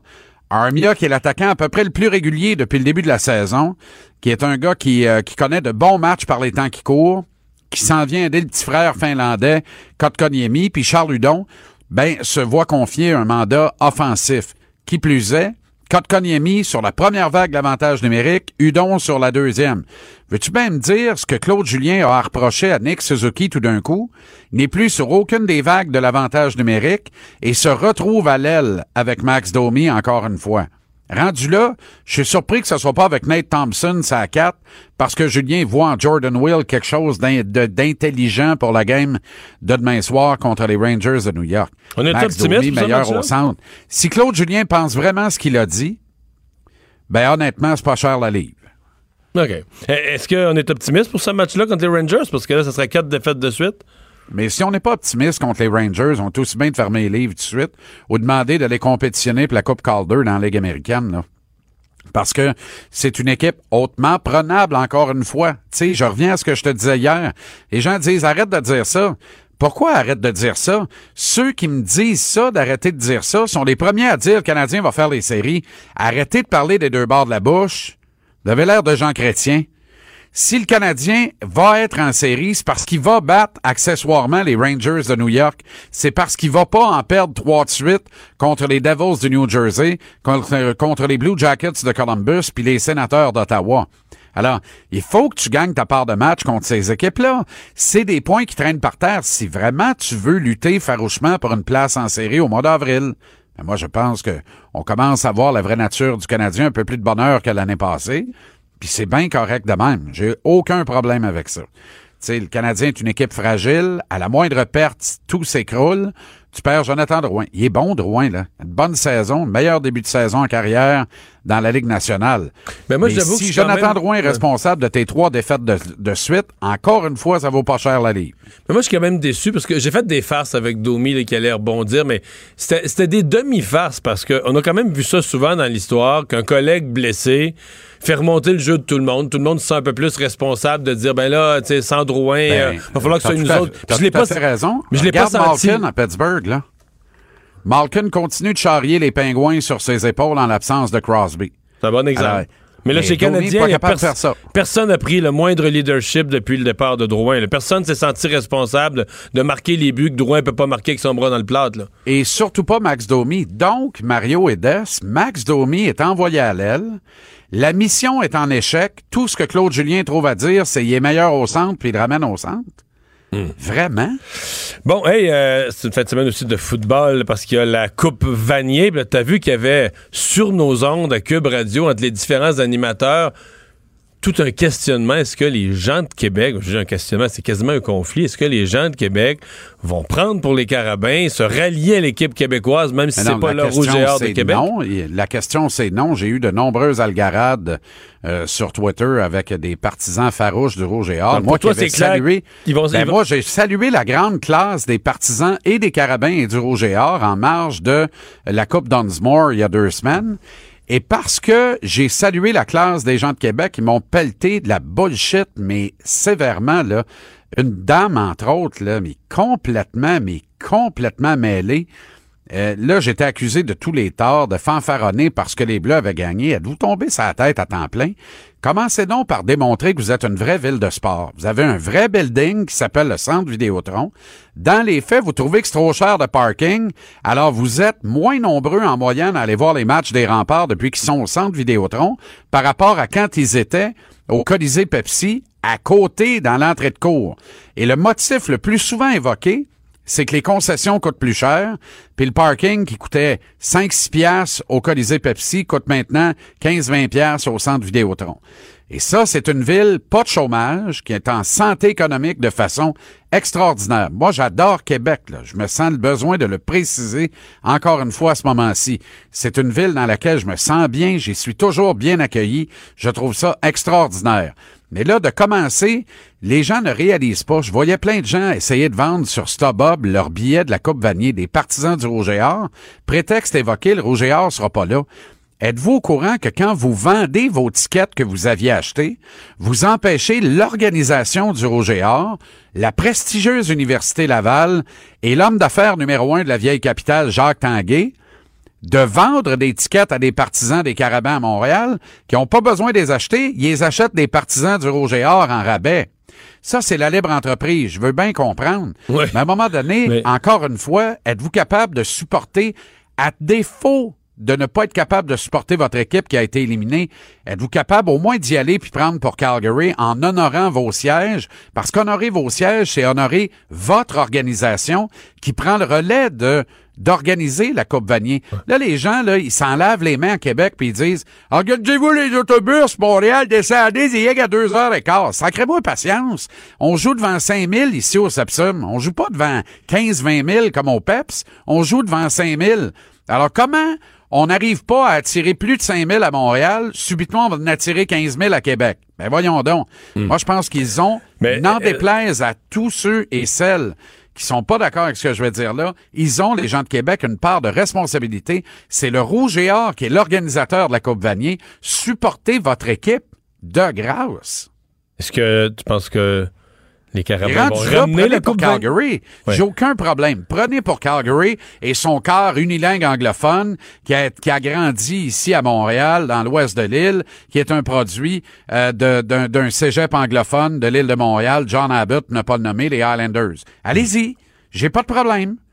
De toute façon, je l'ai vécu. La, la Coupe Vanier que les Carabins ont perdue à Québec euh, il y a trois ans, j'y étais à la description avec euh, euh, mon ami Vince Cochon. J'y étais moi aussi. Ben Vince était un peu mal à l'aise de tout ce qu'on entendait contre les Carabins. La foule majoritairement prenait pour euh, UBC, ouais, c'était l'Université de la mêlé, c'était mêlé Colombie-Britannique. un peu, là. C'était pas... C'était mêlé, mais c'était surtout UBC. Puis ça, j'ai pas de problème avec ça, Mario. Allez-y, par exemple. Bon. Euh, de la- que le football universitaire, là, la mecque du football universitaire, ça demeure le Québec et ça demeure d'abord et avant tout Québec. Tu comprends? Hmm. Et- Là, il y a de la boxe demain Oui, soir de la là, avec boxe. Marie-Ève Dicker au centre Vidéotron. Encore une fois, là, ça risque d'être gênant, les pannes euh, dans les gradins, parce que ce sera pas très, très bien garni. Mais là, là, à un moment donné, là, si, si vous voulez rêver vraiment éveillé du retour des Nordiques, il faut faire des démonstrations en dehors d'aller prendre une marche gratis. Vous avez tous des emplois, vous gagnez votre vie. La vie est dure, mais dure pour tout le monde. Le dollar loisir étant ce qu'il est, profitez-en. Profitez-en. Vous avez une championne du monde qui s'en va défendre son titre pour la troisième fois devant vous demain. Il y a Michael Zouski qui offre toujours un bon spectacle de Trois-Rivières. Il y a une très bonne carte de boxe demain soir à Québec. Pourrez-vous faire l'effort d'y aller plutôt que de bouder ça un peu? Tu sais, honnêtement, là, et à un moment donné, mais, mais je suis pas là pour leur faire la leçon, là. On est d'un pays libre, Mario, là. Moi, là, t'as le droit de huer quand tu vas voir un match de hockey, puis j'ai le droit de te pelleter si ça fait pas mon affaire parce que t'as hué Piqué Souban, puis moi, j'associe ça à du racisme. Mais, mais t'as le droit de le faire pareil, t'as payé ton ticket. L'utilisateur payeur, pour moi, il y a bien des droits. Il y a des règles à respecter, mais quand tu respectes les règles, le reste, ça t'appartient. Tu as tous les droits à l'intérieur des limites de, de la réglementation. Mais là, à un moment donné, tu sais, tu comprends? Là, ça pelte à Montréal, Montréal. Mes propres collaborateurs, je connais tout le long du show ce soir, là, parce que tout le monde vient me dire qu'est-ce qu'on attend à Montréal? Québec, là, on n'a pas besoin de prendre l'avion, on passe pas aux douanes, c'est à deux heures et quart de route. Ben oui, ben oui. Ben, il y a du monde en masse de Montréal qui va y aller aussi. C'est pas une raison pour les gens de Québec de vendre le ticket à du monde de Montréal. Quand tu vends ta paire de tickets 120 douilles, puis qui coûtait dans les fêtes, je sais pas, moi, 140, puis t'avais 120, ben c'est un 140 qui va pas dans les poches de ton organisation et de ton université. Parce que le dude qui a acheté tes billets à 120, il en aurait acheté à 140 pour aller voir le match. Puis ils auraient acheté la billetterie du Rouge et Or de l'Université Laval, organisateur de l'événement. Moi, comme ancien organisateur et promoteur événementiel, et c'est pour ça que je suis émotif comme ça cet après-midi, ça me rend fou. À la place de Jacques Tanguay, là, je me retiens. Je sais pas ce que je ferais. Il est bon, Jacques Tanguay, parce que moi, je sortirais public, puis je brasserais ma gang en disant Hey, ma gang de Crétaka, allez-vous vous enlever les doigts dans le nez, vous réveiller. À la limite, là, peinturez-vous la face en rouge, puis venez encourager Dinos de Calgary. Ils ont à peu près la même couleur que notre club. Fait que, Hey, mais bon. venez-vous-en. Bon week-end de sport, j'y sais. Malgré tout. Malgré tout. À Salut. Lundi. 17h, JC, TVA Sport. Et on parle maintenant de culture avec Anaïs. Bonjour. Allô? Alors, à la Claire euh, Ensemble sort un nouvel album? Ben oui, puis euh, personne s'y attendait. Donc, il y a plusieurs albums qu'on attendait aujourd'hui, notamment Isabelle Boulay avec son album de Noël, Leonard Cohen. Mais à la Claire Ensemble, on l'avait pas vu venir, celle-là. Donc, c'est disponible depuis ce matin. America Volume 2, la première version, est parue en 2012. Donc, je pense que les gars étaient dus pour nous euh, offrir un album America. Et c'est un album qui a été enregistré dans la dernière année un peu partout à travers la province. Donc, les gars se promenaient, faisaient des shows ici et là, ont enregistré quelques chansons. Et c'est euh, du gros rap, c'est tog, du gros rap keb, là, comme euh, ce qui est la mode présentement. Donc, je vais faire entendre tout d'abord l'extrait Ding Dong. Nos mamans, ils ont pas élevé des ding dang. Nos mamans, ils ont pas élevé des ding dang. Nos, mamans, ils ont pas élevé des ding dang. Nos, mamans, ils ont pas élevé des titos. Aïssa médecine québécoise. Léger comme la what the fuck. Ben, on reconnaît à la claire ensemble. Celle-ci, je pense que ça va vraiment fonctionner, ding dong. Euh, L'autre, c'est Au ciel. Qu'est-ce qu'ils ont fait avec mes horizons? Yeah,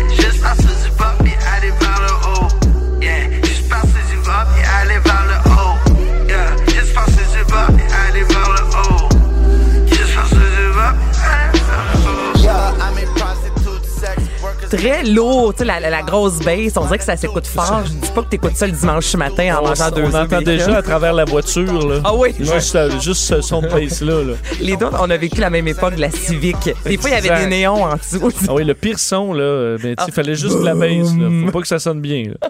Et je vous dirais que c'est vraiment ça. Euh, tout au long de l'album, il n'y a pas de, de chansons vraiment plus euh, hop hop hop, puis il n'y a pas des chansons très lentes. On est vraiment toujours dans la grosse baisse avec un, un rythme relativement euh, modéré, je vous dirais,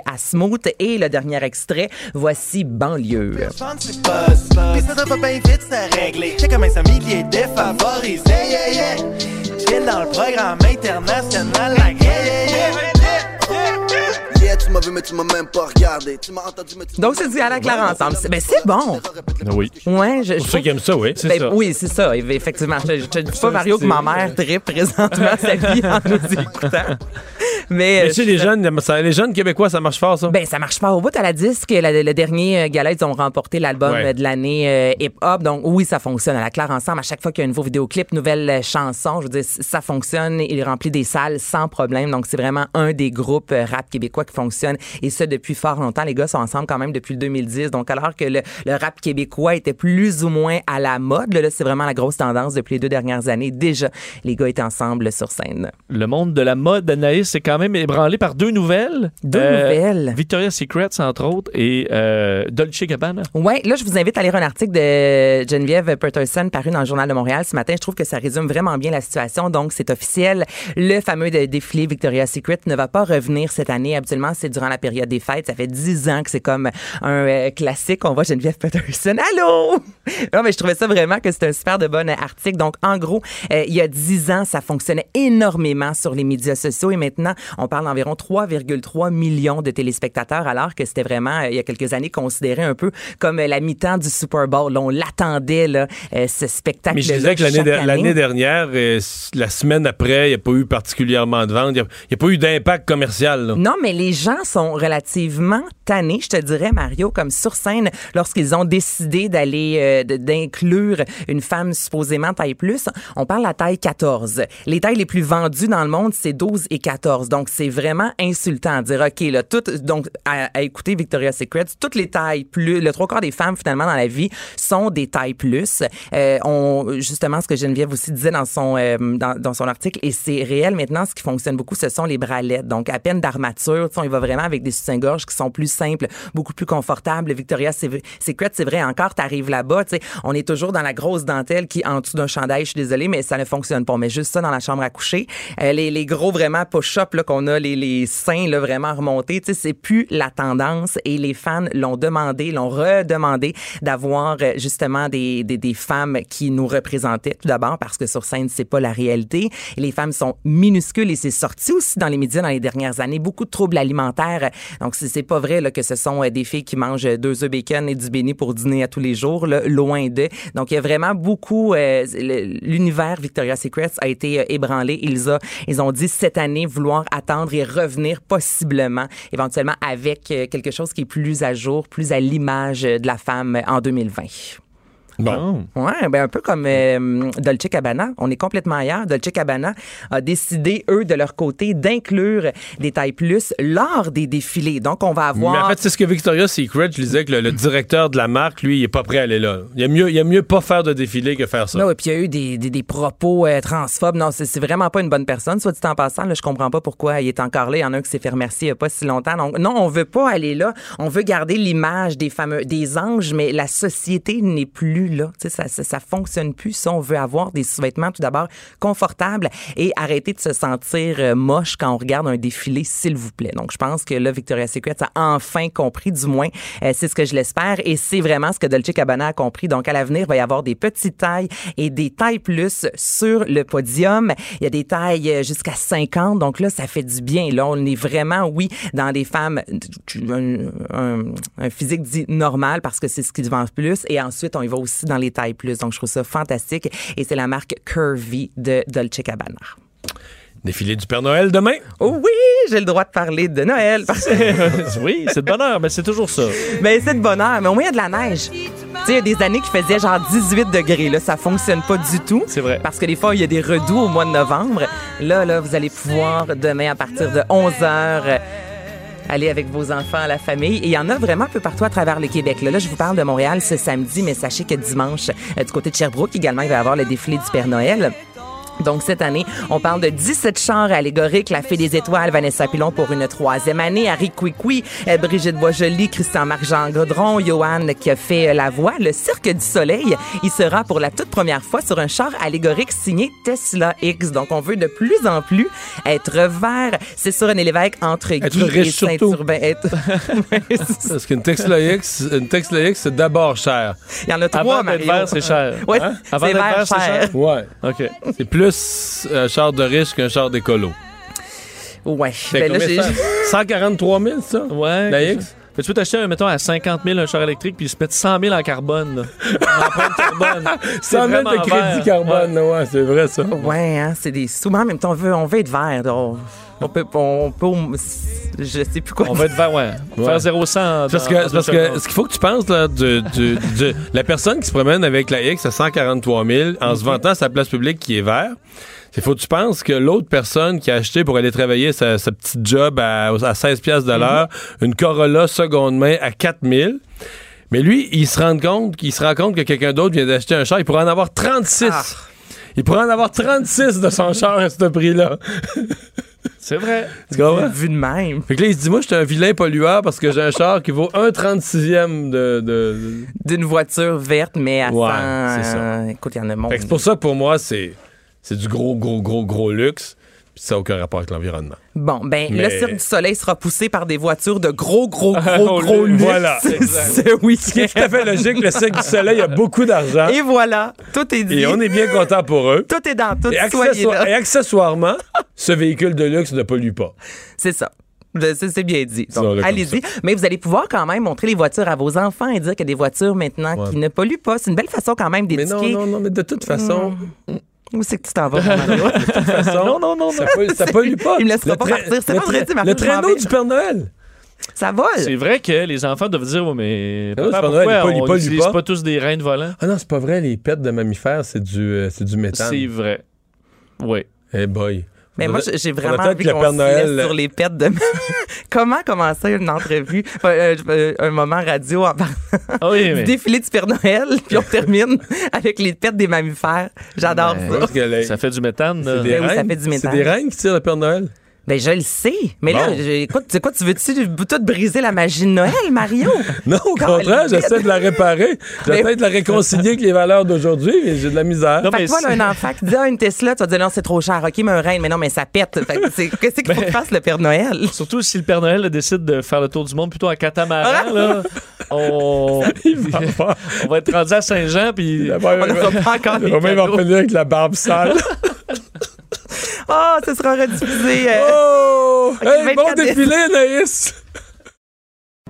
Le retour de Mario Dumont, le seul ancien politicien qui ne vous sortira jamais de cassette. Mario Dumont et Vincent Dessureau. Cube Radio. De retour, Vincent, mise à jour donc sur les agriculteurs euh, qui sont rendus là, en plein centre-ville. Effectivement, ils sont partis plus tôt aujourd'hui euh, de Châteauguay avec leur tracteur dénoncer la situation euh, du, propane dans la province, donc demandant au gouvernement d'agir pour ben, raccourcir ce conflit-là le plus rapidement possible. Alors, plusieurs tracteurs de ferme qui ont pris le chemin en direction de Montréal, ont passé le pont Jacques-Cartier pour se retrouver là du côté des bureaux du CN, c'est tout près de la gare centrale de Montréal, un secteur qui euh, évidemment est bon euh, un problème là, présentement et à éviter. Alors présence policière aussi sur place. Euh, on sait que Jonathan Julien, le, le ministre, qui nous disait qu'on avait du propane au Québec jusqu'à à peu près vendredi pour le plus urgent. Là. Alors c'est une situation. Ça, on va en avoir jusqu'à vendredi, moyennant qu'on qu'on li- qu'on livre pas du propane à tout le monde qui en demande. Exact. Qu'on le rationne. qu'on le rationne et même pas mal. On parle de, en fait, de 2,5 millions de tonnes par jour. Euh, Alors que la normalité serait 6 si on répondait à toutes les demandes. Exact. Alors, c'est euh, une situation très difficile qui risque de, de se, de se complexifier la semaine prochaine. Il y a la ministre des Aînés, Marguerite Blais, qui fait la nouvelle aujourd'hui parce qu'elle exige euh, de- des, patrons qui gèrent le système de santé dans chacune des régions d'aller sur le terrain. Oui, elle en demande davantage euh, dans une lettre qu'elle a fait parvenir au PDG, entre autres des euh, centres régionaux de santé services sociaux, des, ci- Les, des vous- CIUS. les CIS et les CIUS. Les CIS et les CIUS. Oui, parce que quand. Ça, c'est quoi CIS et CIUS? Les gens sont tout mêlés avec ça. C'est que c'est les centres de, de santé, mais le U, là, c'est là où il y a une université.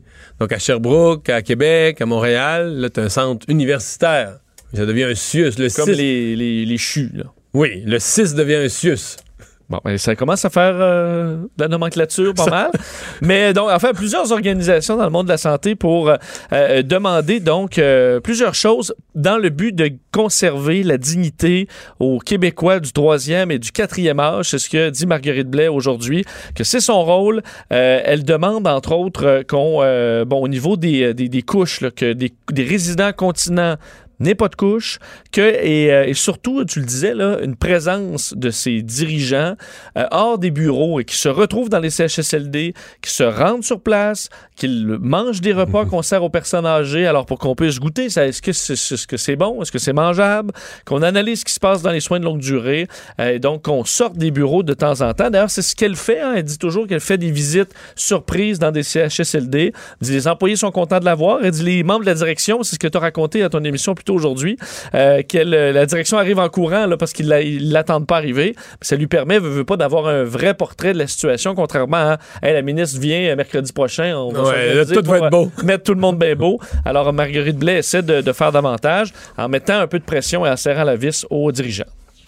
Euh, et finalement, euh, une petite mise à jour sur euh, Tadoussac, la traverse. on espérait pouvoir reprendre hier en fin de journée ou en soirée, ça n'a pas été le cas. Non, effectivement, à raison de, de l'impact hier du jour des chaînes dans le, le quai, hein, on a fait l'analyse et finalement, on avait effectivement brisé, endommagé la- la structure qui sert à Bon, euh, Amarrer le bateau. amarrer, là, donc une zone caoutchouc euh, protégée avec une suspension en quelque sorte, des amortisseurs euh, qui ont été euh, endommagés.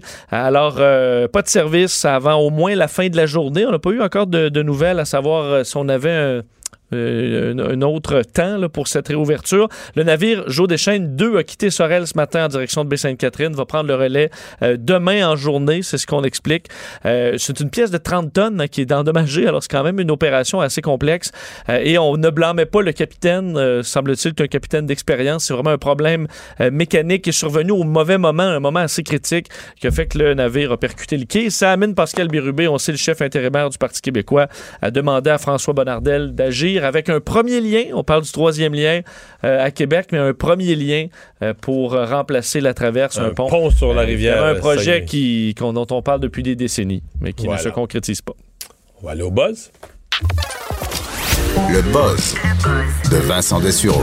Alors, tu nous parles d'une camionnette, un bon vieux pick-up électrique euh, cette fois-ci, qui, euh, quoi, qui, qui, qui rallie pas tout le monde? Ben non, tu l'as vu, euh, en- et le, le- le fameux Cybertruck, le, le camion pick-up de Tesla, donc un camion pick-up électrique, le premier en son genre. Euh, ce sera peut-être pas le premier mis en marché parce qu'on attend ça à fin 2021.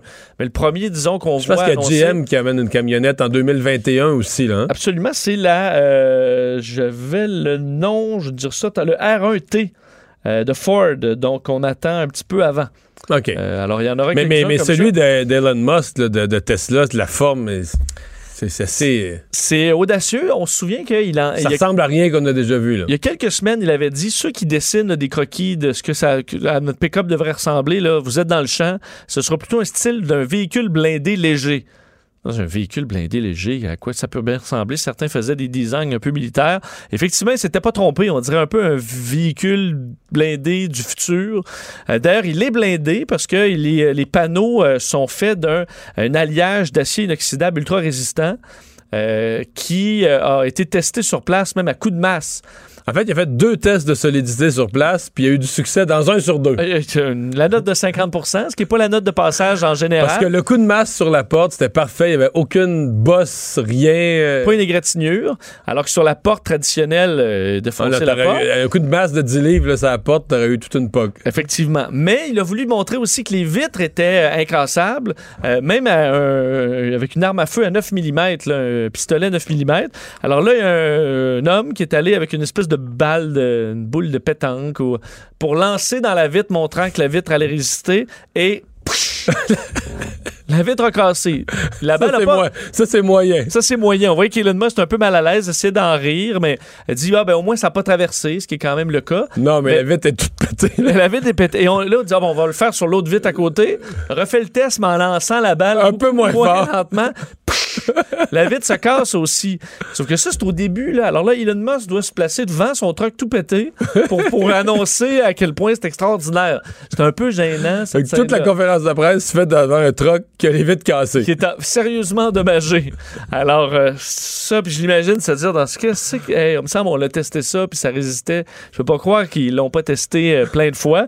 Mais bon, euh, donc, aura les capacités euh, de, de- de- de- pour traîner ou pour euh, emporter des, des charges autant qu'un F-150, ce genre, puisqu'il compare beaucoup à F-150, c'est une référence, un peu plus. Et surtout, tu ajoutes à ça 0-100 en 3 secondes. Ça, c'est quand même inhabituel dans le monde Donc, du électrique, très puissant, mais la forme, mettons, la, la première génération sur la route, ça passera pas inaperçu. Peut-être Ouais. qu'on va s'habituer cinq ans plus tard. là, mais- Moi, je trouve ça affreux, là. J'aime pas ça. J'aime, j'aime Tesla, euh, j'aime l'innovation, les prototypes. Je trouve ça horrible, mais je- je- j'en ai vu quelques-uns qui haïssaient pas ça. Mais s- 40 000 américains, le petit modèle 400 km d'autonomie, le gros modèle 70 000, 800 km d'autonomie, puisque on s'entend le prix sur un chantier là, dans le nord avec ton pick-up, t'as plus de batterie. Mais 700 km, 800 km. 800 km. C'est beaucoup, C'est beaucoup. C'est beaucoup, mais c'est un modèle à 70 000 euh, américains quand même. Alors, euh, fin, euh, fin 2021, on devrait pouvoir l'acheter. Effet nuisible des parents hélicoptères. Ah oui, est-ce que tu as été un père hélicoptère? Je sais même pas ce que ça veut dire. Ça veut dire les parents qui sont toujours au-dessus de leurs enfants, surveiller tout. Ah, c'est ça, les parents hélicoptères? Ouais.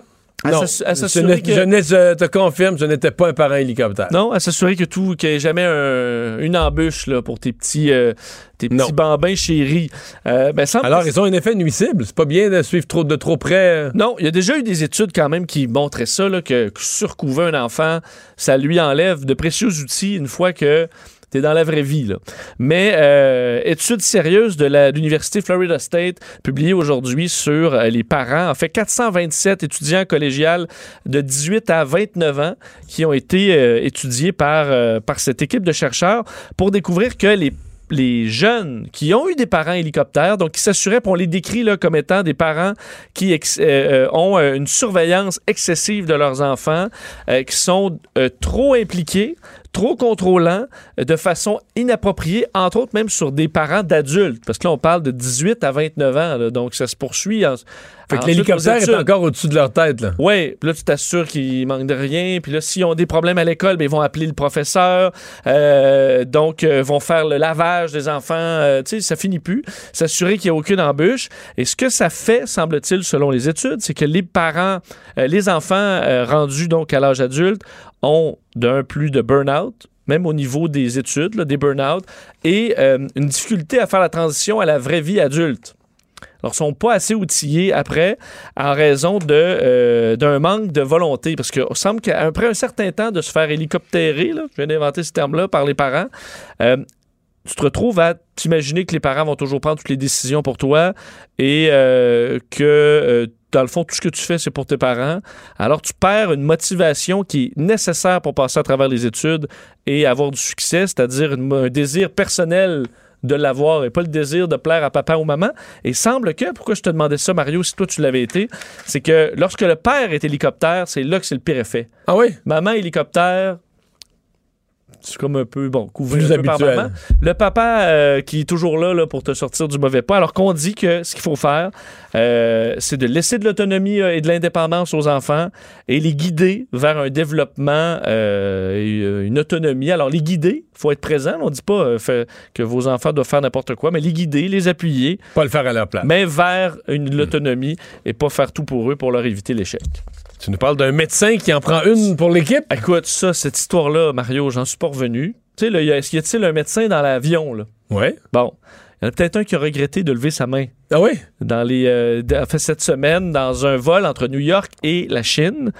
euh, ou un, un vol long, là. Un vol long, là. Écoute, c'est entre euh, New York et Pékin, là. C'est des. Des 13-14 heures, je sais pas. Exact. Plus. Et euh, il y a un homme de 70 ans incapable d'uriner. OK? Incapable Bon, d'uriner. OK. Alors, au bout de 6 heures, là, déjà, sa femme commence à avertir les, les agents de bord à dire Mon mari, ça va pas. euh, C'est la prostate. Il y, a, mal- il y a envie, mais ça sort pas. ça là. sort pas. Il semble d'ailleurs qu'il y a eu euh, des problèmes par le passé de prostate euh, enflée.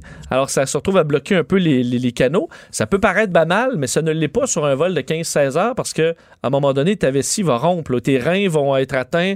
Ça peut être une, euh, un danger de mort. Alors, euh, C'est correct, on comprend. C'est pas, pas nécessaire qu'on Bon, s'évanouisse. je comprends. Et là, le, euh, on a demandé est-ce qu'il y a des médecins euh, dans, euh, dans, dans, dans- dans la- l'appareil? Et il y en avait effectivement deux, euh, des, chi- des chirurgiens vasculaires. Alors, quand même, des, euh, deux médecins de pointe qui lui ont fait euh, une, euh, un cathéter maison. Enfin, ont improvisé un cathéter Voyons. avec un tuyau de. Euh, de masque D'oxygène. à oxygène, avec un tuyau, une aiguille de- qu'on a trouvé dans un euh, des, un étui pour euh, les premiers soins, euh, du, euh, du papier collant, euh, différents donc, ce qu'on pouvait trouver, ils ont patenté ça, quand même des gens très habiles.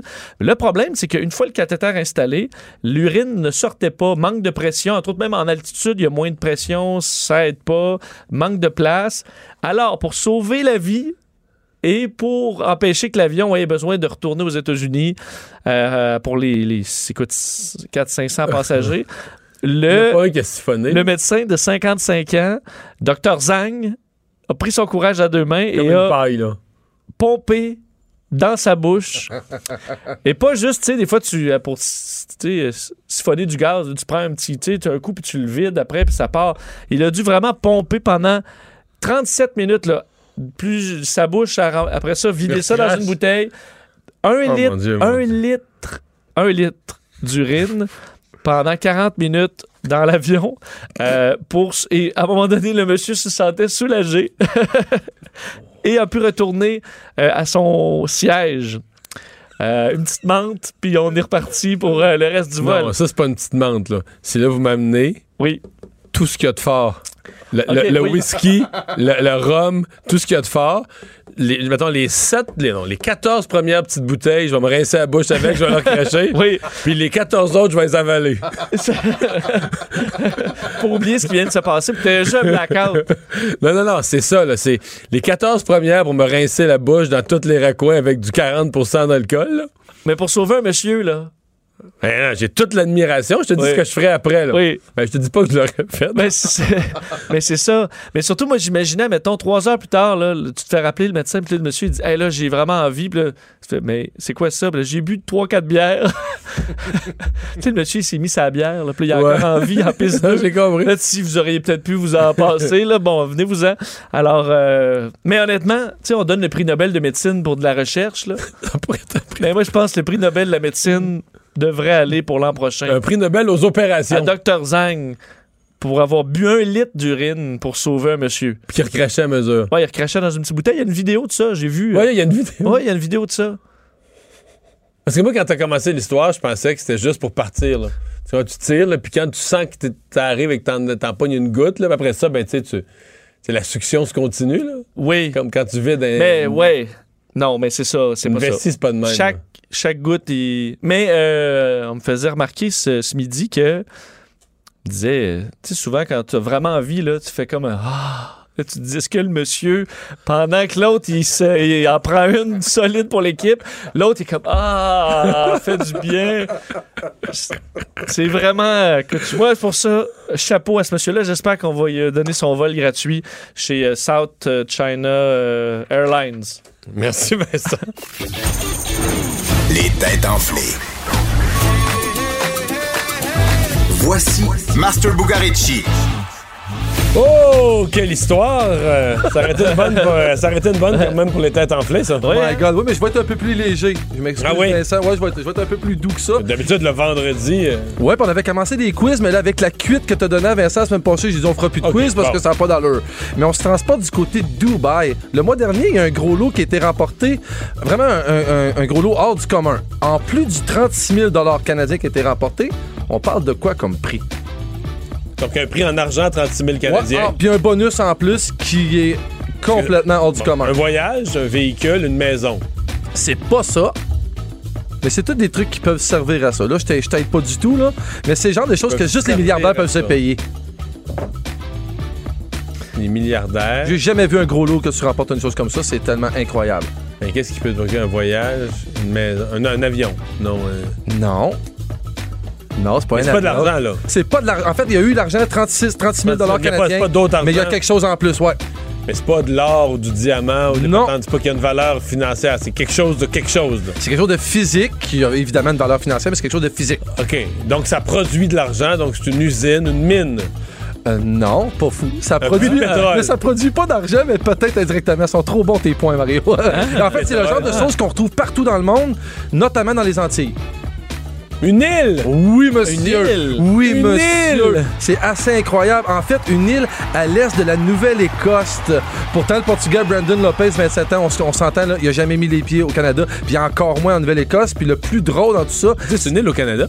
oui, à l'est de la Nouvelle-Écosse. lieu euh, Oui, aux Émirats Arabes Unis. incroyable. Oui, Ils ont fait tirer une île au Canada. Pour vrai, il était Ben- 18 à jouer au dé. En plus, c'était qu'une joute de dés. Il a remporté la joute de dés qui donnait 36 000 canadiens et une île à l'est Mais de elle la appartenait à Nouvelle-Écosse. qui, l'île? Forcément, quelqu'un de ce coin-là. qui- là, ouais. ouais. C'est assez incroyable. J'en reviens pas. Puis en plus, quand ils ont demandé euh, c'était quoi ses premiers commentaires, il a dit va falloir que je trouve une façon de me procurer un bateau parce que je peux même pas me rendre sur l'île en ce moment. Tantôt, on va jouer à, à des débats. En fait, on a un débat. On a on, un parle, débat? on parle de santé publique. Oh, ça promet. 17h, les têtes enflées. Mario Dumont. Il s'intéresse aux vraies préoccupations des Québécois. La santé, la politique, l'économie. Le retour de Mario Dumont. La politique, autrement dit. Mais ça, le prestigieux magazine National Geographic qui a publié, comme il le fait chaque année, cette, euh, en cette fin d'année 2019, la liste des destinations euh, spéciales qu'il faudrait voir en 2020. Oui, 20 voyages à faire en 2020. Il y a une destination canadienne qui en fait partie une seule, et c'est les îles de la Madeleine. Faut dire, moi, un de mes coins préférés au monde. J'ai eu la chance d'y aller même l'an dernier. Mais, il y a un mais là-dessus, c'est que ça me paraît une des destinations les plus extraordinaires au monde en été. Mais eux le, pro- le proposent en hiver pour aller, entre autres, faire l'observation des blanchons. Euh, OK. alors, moi, j'y aurais pas pensé d'aller aux îles en hiver, mais selon le National Geographic, c'est dans les incontournables de l'année. On va en parler tout de suite avec Léa Sange-Lefebvre, agente de communication et de promotion de tourisme île de la Madeleine. Bonjour. Oui, bonjour, merci de me recevoir. Oui, est-ce que vous le saviez? Est-ce que dans un cas comme ça, on vous le dit d'avance, National Geographic vous a appelé pour avoir des infos, puis vous savez que quelque chose s'en vient, ou vous avez découvert ça euh, comme avec autant de surprises que nous? Donc, en fait, nous, on a su un peu à l'avance euh, que les îles euh, figuraient là, dans, euh, dans cette liste-là. Par contre, on n'avait pas d'informations euh, sur le fait que c'était sur l'observation des Blanchons. Donc, ça a été une belle surprise euh, pour nous également euh, du fait que on travaille très fort au niveau de, l'allongement de la saison touristique, ce qui fait que l'hiver, avec ce produit phare-là, c'est vraiment intéressant pour promouvoir cette période-là. OK, donc vous saviez le quoi, mais vous saviez pas le pourquoi. Vous saviez pas qu'est-ce qu'on allait mettre en, en vigueur. On parle vraiment d'une liste planétaire où il y a des sites là, sur tous les continents. Euh, Qu'est-ce qui... euh, euh, euh, c'est, c'est- qu'est-ce que euh, National Geographic a retenu des îles? Qu'est-ce que vous, vous sentez qui les a émerveillés là, pour euh, sortir euh, du lot dans un tel palmarès? Donc, c'est sûr qu'eux euh, vont chercher à promouvoir euh, des expériences uniques. Euh, puis les Blanchons, l'observation des Blanchons rentre dans cette catégorie-là immanquablement, comme on est le seul endroit au monde où on peut pratiquer cette activité-là, donc l'observation des Blanchons. Alors oui, je pense que les îles sont tout à fait méritent tout à fait cette place-là au niveau d'une expérience unique. Ouais. Ouais. Euh, est-ce que c'est un tourisme, l'observation des Blanchons, est-ce un- est-ce que c'est un, déjà un tourisme un peu euh, connu qui gagne en popularité? Parce que je pense pour la masse au Québec, d'aller aux îles de la Madeleine, c'est l'été, c'est les plages, c'est le sable. Mais est-ce que c'est un, est-ce que cette période-là de l'année, là, des, des Blanchons, l'hiver, vous avez du tourisme international, du tourisme québécois, canadien déjà aujourd'hui? Euh, oui, donc en fait, là, il y a déjà euh, des marchés euh, où l'observation des blanchons est bien connue. Donc, on parle du Japon, de la Chine, et de plus en plus, c'est connu justement par les Québécois, Américains, Français également, Européens. Donc, ça gagne en popularité là euh, à travers le monde, effectivement, cette activité-là. Est-ce qu'à cette date-là, euh, aidez-moi, je suis jamais allé en- aux îles de la Madeleine euh, hors saison comme ça, mais les, les- les restaurants qu'on connaît, les auberges qu'on connaît, les non connus là, des îles de la Madeleine, euh, est-ce que tout est ouvert, euh, mettons, en- dans le milieu de l'hiver? Bien évidemment, ça va, ça va avec la demande. Donc, c'est sûr que, étant donné qu'il y a peut-être moins d'achalandage euh, qu'au niveau là, de la saison estivale, ce n'est pas tous les commerces qui sont ouverts, mais il y en a quand même quelques-uns euh, qui ont des heures d'ouverture réduites. Par contre, vous allez me dire, si, si, euh, si le tourisme explose, euh, les autres perdront pas d'argent, ils vont ouvrir? Ouais. Mais donc, il y a aussi un travail qui est fait là, euh, au niveau des intervenants euh, milieu de l'industrie touristique, justement pour développer ce produit hivernal et donc offrir aussi d'autres euh, d'autres activités là, en plus de, de l'observation des blanchons là, qui se passent aux îles. Mhm. Euh, est-ce que vous pensez, je sais pas, est-ce que vous croyez à l'effet d'une d'une publication comme ça parce que c'est vraiment je l'ai vu partout pour ça je l'ai revu. National Geographic le sort mais c'était repris par des sites de voyage c'était repris par CNN je, je l'ai devant moi la, la liste des euh, au niveau dans la catégorie nature là euh, bon le premier en haut de la liste c'est l'île de la Madeleine ensuite le désert de Kalahari au Botswana où on fait des safaris la la forêt Białowieża en, en Pologne euh, ensuite un autre site en Hongrie les îles Canaries en Espagne les Maldives dans l'océan Indien le Grand Canyon en Arizona c'est ça la liste où vous vous retrouvez. Quand même impressionnant. Pensez-vous que ça ça va amener euh, du, tourisme euh, peut-être un tourisme euh, qui, surveille tous ces, ces palmarès là un tourisme plus haut de gamme? Tout à fait, surtout que cette liste-là est, est très très reconnue là internationalement. Donc le National Geographic a une notoriété assez importante. Donc oui, c'est sûr que ça va ça va avoir un super effet pour les îles, d'autant plus que le bouche à oreille, tous les partages qu'il y a eu aussi sur les médias sociaux, euh, par exemple, on en citer qu'un, Good Morning America, qui a également fait euh, un segment euh, Ah oui. avec le, le palmarès. Donc ça fait boule de neige, là, comme on peut dire. Alors, il y a vraiment une belle là, qu'on obtient là, de par cette, ce palmarès-là. Qu'est-ce que vous répondez à ceux qui disent Ah ben voilà, ça va gâcher les îles de la Madeleine? Parce que il y, a- toujours ça, on dit on veut avoir un succès touristique, puis après ça, s'il y a trop de touristes, les gens disent Ah ben là, va plus là, euh, tout le monde est là, c'est du tourisme de masse, c'est trop achalandé, il n'y a plus d'exotisme, il n'y a plus de. Tu sais, on, on, on perd le côté un peu unique de l'endroit parce que c'est juste des touristes. Est-ce que vous craignez ça ou vous n'êtes pas encore rendu là? N'est pas encore rendu là pour l'hiver. Je vous dirais que c'est un peu pour ça aussi qu'on travaille à prolonger la saison, donc pour pouvoir étaler justement l'achalandage touristique tout au long de l'année et pas concentré sur une certaine période. Donc, on est donc l'industrie touristique, Ouais. l'association touristique qui travaille justement à faire connaître là, les autres saisons euh, auprès des visiteurs. Et là, vous venez d'être aidé par ce palmarès de National Geographic. Merci beaucoup d'avoir été là. Le retour de Mario Dumont. Pour nous rejoindre en studio, Studio à commercial cube.radio. Appelez ou textez 187 Cube Radio. 1877 827 2346. Alors, Normand Lester est là pour nous faire le tour de l'actualité internationale. Bonjour, Normand. Bonjour. Bon, le- cette semaine, c'était la fin des audiences publiques pour ce qui est du processus de destitution de Donald Trump.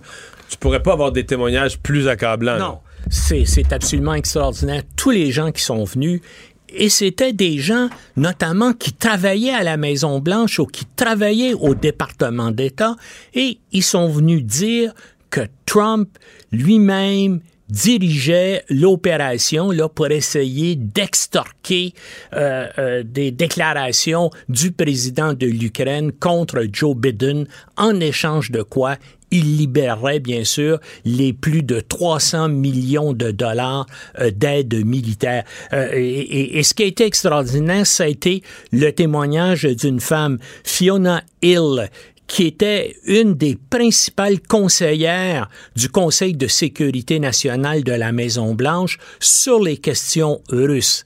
Elle est considérée comme la spécialiste mondiale de la Russie. Elle a écrit un livre de plus de 500 pages sur la vie politique de, de Poutine. Elle a été à la CIA et elle est venue dire aux républicains qui étaient assis devant elle, là, vous êtes des dupes de Poutine, vous faites le, comme Donald Trump, vous faites le jeu de Poutine. C'est pas les Ukrainiens, comme vous dites, qui sont intervenus à l'élection présidentielle de 2007, mais c'est bien Poutine et les services secrets russes. Et puis, ils ont réussi leur mission en partie à cause de vous. Bien sûr, les républicains qui siègent à la commission, veut dire, ont rien dit, puis ont continué à répéter les mêmes choses, notamment l'idée absurde qu'ils veulent avoir le nom du lanceur d'alerte, alors que ça n'a plus aucune importance, parce qu'il y a au moins six des témoins qui ont, qui ont confirmé, parce qu'ils étaient sur place, puis ils ont confirmé euh, euh, l'ingérence de Trump lui-même ou à travers, bien sûr, de son avocat, Rudy Mais M. Giuliani. Sandland, là, lui, c'est pas. Il a été nommé par. Il a donné un million à Trump, d'abord, pour sa campagne. À cause de ça, il a été nommé ambassadeur à l'Europe. Donc, on peut pas penser que c'est quelqu'un qui partait avec un préjugé anti-Trump, là. Et, et Mais son lui en a fait un témoignage Accablant, accablant, lui totalement. aussi. Mais parce que. Mais là, Trump dit, oh, c'est un gars que je connais euh, très, très peu. Hey, il voyageait avec lui à bord d'Air Force One. Il y, a, il, il y a des dizaines de conversations téléphoniques entre les deux hommes. Ils se sont rencontrés dans le bureau ovale. Puis là, Trump dit, oh, je le connais à peine. Tu donnes un million de dollars à quelqu'un pour, Pour sa euh, campagne. pour sa campagne. Puis tu dis, oh, c'est un gars que je connais à peine. Mais, mais qu'est-ce que tu veux? Tu as vu le dernier compte, là? Trump fait de ce temps-ci, en moyenne, 20 mensonges par jour. Là. Ça a monté. Là. Hein, Ça a commencé à 4 par jour, euh, sa présidence, et là, il est rendu à 20 mensonges par Mais là, ce matin, on a quand même eu droit à une scène, on, on l'a décrite un peu plus tôt avec Vincent. Euh, C'est une émission du matin, comme on a à LCN, là, les émissions d'information du matin qui font un mélange de l'actualité, qu'est-ce qui se passe dans ce début de journée, mais aussi quelques entrevues. Et là, ils ont Donald Trump au téléphone. Pendant 55 minutes. 53 minutes. 53 minutes. mais, mais c'est pas vraiment une entrevue, là. Non, non. Il parle, il parle, il Ouais. parle. euh, Il se contredit, Nancy Pelosi est une punaise de lit. Ah, pff, il, il- il devient de plus en plus incohérent. Il en ben, on le sait, il y a des problèmes de santé mentale. Et là, ça semble s'aggraver. Euh, Mais là, il était énervé. ben oui, euh, il l'est. Qu'est-ce que c'est? Mais, Mais parce que ça l'affecte, tout ça. Là. ben, ça, ça commence à l'affecter euh, euh, euh, psychologiquement, puis il fait des, il fait des sorties euh, complètement de plus en plus incohérentes, si c'est possible. Mais il garde quand même le soutien de ses partisans, quoi. Quelques Ouais, mais si 40 si l'élection était demain matin, là, il n'y en aurait pas assez pour gagner. Ben, il y en avait pas assez pour gagner la dernière fois parce qu'il a perdu par 3 millions de voix, mais à cause du collège électoral, Ouais. il est devenu président. Alors, pour l'instant, en tout cas, euh, et puis bien sûr, là, lui dit, je suis prêt à aller témoigner devant un procès au Sénat parce qu'il sait qu'il va gagner. Les, euh, euh, euh, les démocrates ne pourront jamais avoir les 67 voix, les deux tiers des voix nécessaires pour Ça, le condamner. impensable, Alors là, il va passer l'année à dire, regardez, on a essayé de comploter contre moi, d'inventer des choses, et ça a été le cas durant euh, l'enquête que les démocrates ont menée, et puis encore une fois, maintenant, dans le processus de destitution, encore une fois, j'ai gagné, donc je suis et je reste votre président, votez pour moi, vous voyez, je suis innocent. Et, et- et c'est Ouais. absolument... Mais là, il y a une chose qui peut mettre tout ça en cause. Un coup d'État, potentiel dans les prochains jours ou les prochaines semaines. Un livre, hein? Son, oui, un livre. Son ancien conseiller à la sécurité nationale, John Bolton, s'apprête à publier un livre. Et ce matin, il a envoyé un tweet qui accuse la Maison-Blanche de vouloir l'empêcher de parler parce que selon lui, l'administration Trump a peur de ce qu'il pourrait dire. Et son avocat, qui était euh, ensuite de ça contacté par les journalistes, dit qu'il a des informations explosives. C'était le conseiller direct de Trump sur les questions de sécurité nationale. Donc, c'est un gars dont le bureau est à côté de celui de Trump à la Maison-Blanche. Et là, semble-t-il, il se retourne contre le président. C'est que Bolton, c'est un gars, c'est un faucon, c'est un vote en guerre, hein, c'est un, c'est un homme, c'est un homme de droite, mais c'est un homme de droite traditionnel, c'est-à-dire que c'est un gars qui respecte les La normes, la la loi justice. et l'ordre et tout ça. C'est exactement, bien sûr, à l'encontre de tout ce qui est Trump. Et là, bien sûr, il s'apprête à publier un livre et il espère avoir des, Mhm. un tirage important, puis il espère en vendre beaucoup. Alors, on peut s'attendre à de nouvelles qui révélations. sortirait quand, avant Noël? Oui, oui. ok. Des nouvelles révélations sensationnelles. euh, Euh, c'est toujours un choc sur toute la planète quand un chef d'État en exercice euh, se fait euh, accuser en bonne et due forme de, de corruption. Et ça a été le cas de Benjamin Netanyahou, qui est le, qui est le chef du gouvernement d'Israël, qui a été accusé de corruption, de fraude et d'abus de confiance dans le cas de trois affaires distinctes. hein. Ça pourrait lui valoir dix ans de prison. Euh, apparemment, il aurait accepté des cadeaux d'hommes d'affaires fortunés et aurait à faire euh, des faveurs pour tenter d'obtenir une couverture de presse favorable parce qu'il y a une des personnes qui a, euh, qui a donné de l'argent, qui est propriétaire de, la, principale chaîne de, journaux euh, d'Israël. Euh, maintenant, lui a tout de suite dit là, que c'était une tentative de coup d'État contre lui, montée par l'appareil judiciaire et par la justice, là, euh, qui, qui ont inventé des allégations à motivation là, politique. On croirait que c'est Donald ouais. Trump qui Mais aujourd'hui, à l'heure où on se parle, il est toujours en fonction. là. Oui, il est toujours en Mais fonction. Est-ce que tu peux rester premier ministre? Ben, c'est-à-dire que, puis oui, tu peux, les partis d'opposition demandent bien sûr sa démission, mais tant qu'il n'y a pas eu de condamnation contre Ouais, lui, en principe, il peut rester premier ministre. Mais là, les partis d'opposition disent, hé, c'est pas un premier ministre, il dirige simplement une administration temporaire parce que, bien sûr, cette année, il y a eu deux élections générales en Israël. Les deux, à part- après les deux, il n'y a pas eu de majorité qui ont pu se constituer à travers les différents partis. Donc, c'est pas un premier ministre, c'est un administrateur temporaire et il devrait pas être là. Et puis, effectivement, les partis d'opposition euh, ont, ont- ont annoncé ce matin qu'ils vont en Cour suprême euh, d'Israël là, pour demander qu'il soit euh, destitué. Mais lui, pour lui, bien sûr, c'est un, coup d'État qu'on mène contre lui. Parce que- parce qu'il faut souligner hein, qu'en en Israël, son prédécesseur, euh, euh, Helmut Omert, a aussi été trouvé coupable d'abus de confiance, de corruption, qui a été condamné à six ans de prison, mais il en a servi que 18 mois. Puis il y a un ancien président d'Israël, Moïse Katsav, que lui a été reconnu coupable de deux viols et d'entrave à la justice pour lequel il a été condamné à sept ans de prison. Puis depuis l'an 2000, là, il y a plusieurs autres politiciens israéliens qui ont été trouvés Ah oui. coupables ainsi. Et moi, je trouve que c'est à l'honneur de la justice euh, israélienne d'avoir poursuivi et condamné des politiciens. Il y a d'autres juridictions sur la planète où c'est extrêmement difficile de euh, mener des enquêtes, de faire condamner des gens qui sont au pouvoir ou proches du pouvoir. Je pense à la Russie, bien sûr, et malheureusement, je pense aussi à nous, ici, au Québec. Bonne conclusion. Merci, Normand. Salut. Bonne Hein? semaine. Bien dit, ça. Il se trouve drôle. Salut, Normand. Alors, euh, Vincent, ben, euh, il nous reste quelques secondes. Oui. C'est notre dernière ensemble avant les fêtes. Oui, on va se retrouver, là. Oui, oui, oui, on va Mais se retrouver, dans quelques retrouver semaines. en janvier.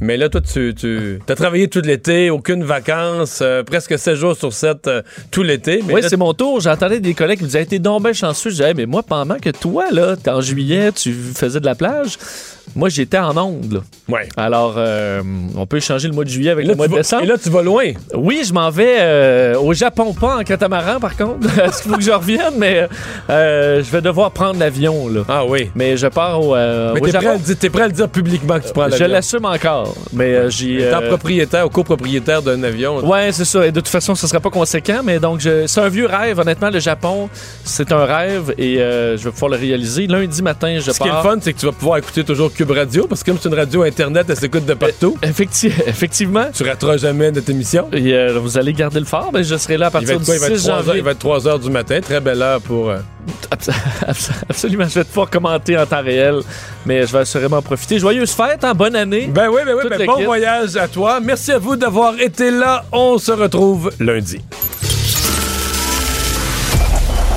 Cette émission est maintenant disponible en podcast. Rendez-vous dans la section balado de l'application ou du site cube.radio pour une écoute sur mesure en tout temps. Cube Radio, autrement dit. Et maintenant, autrement écouté.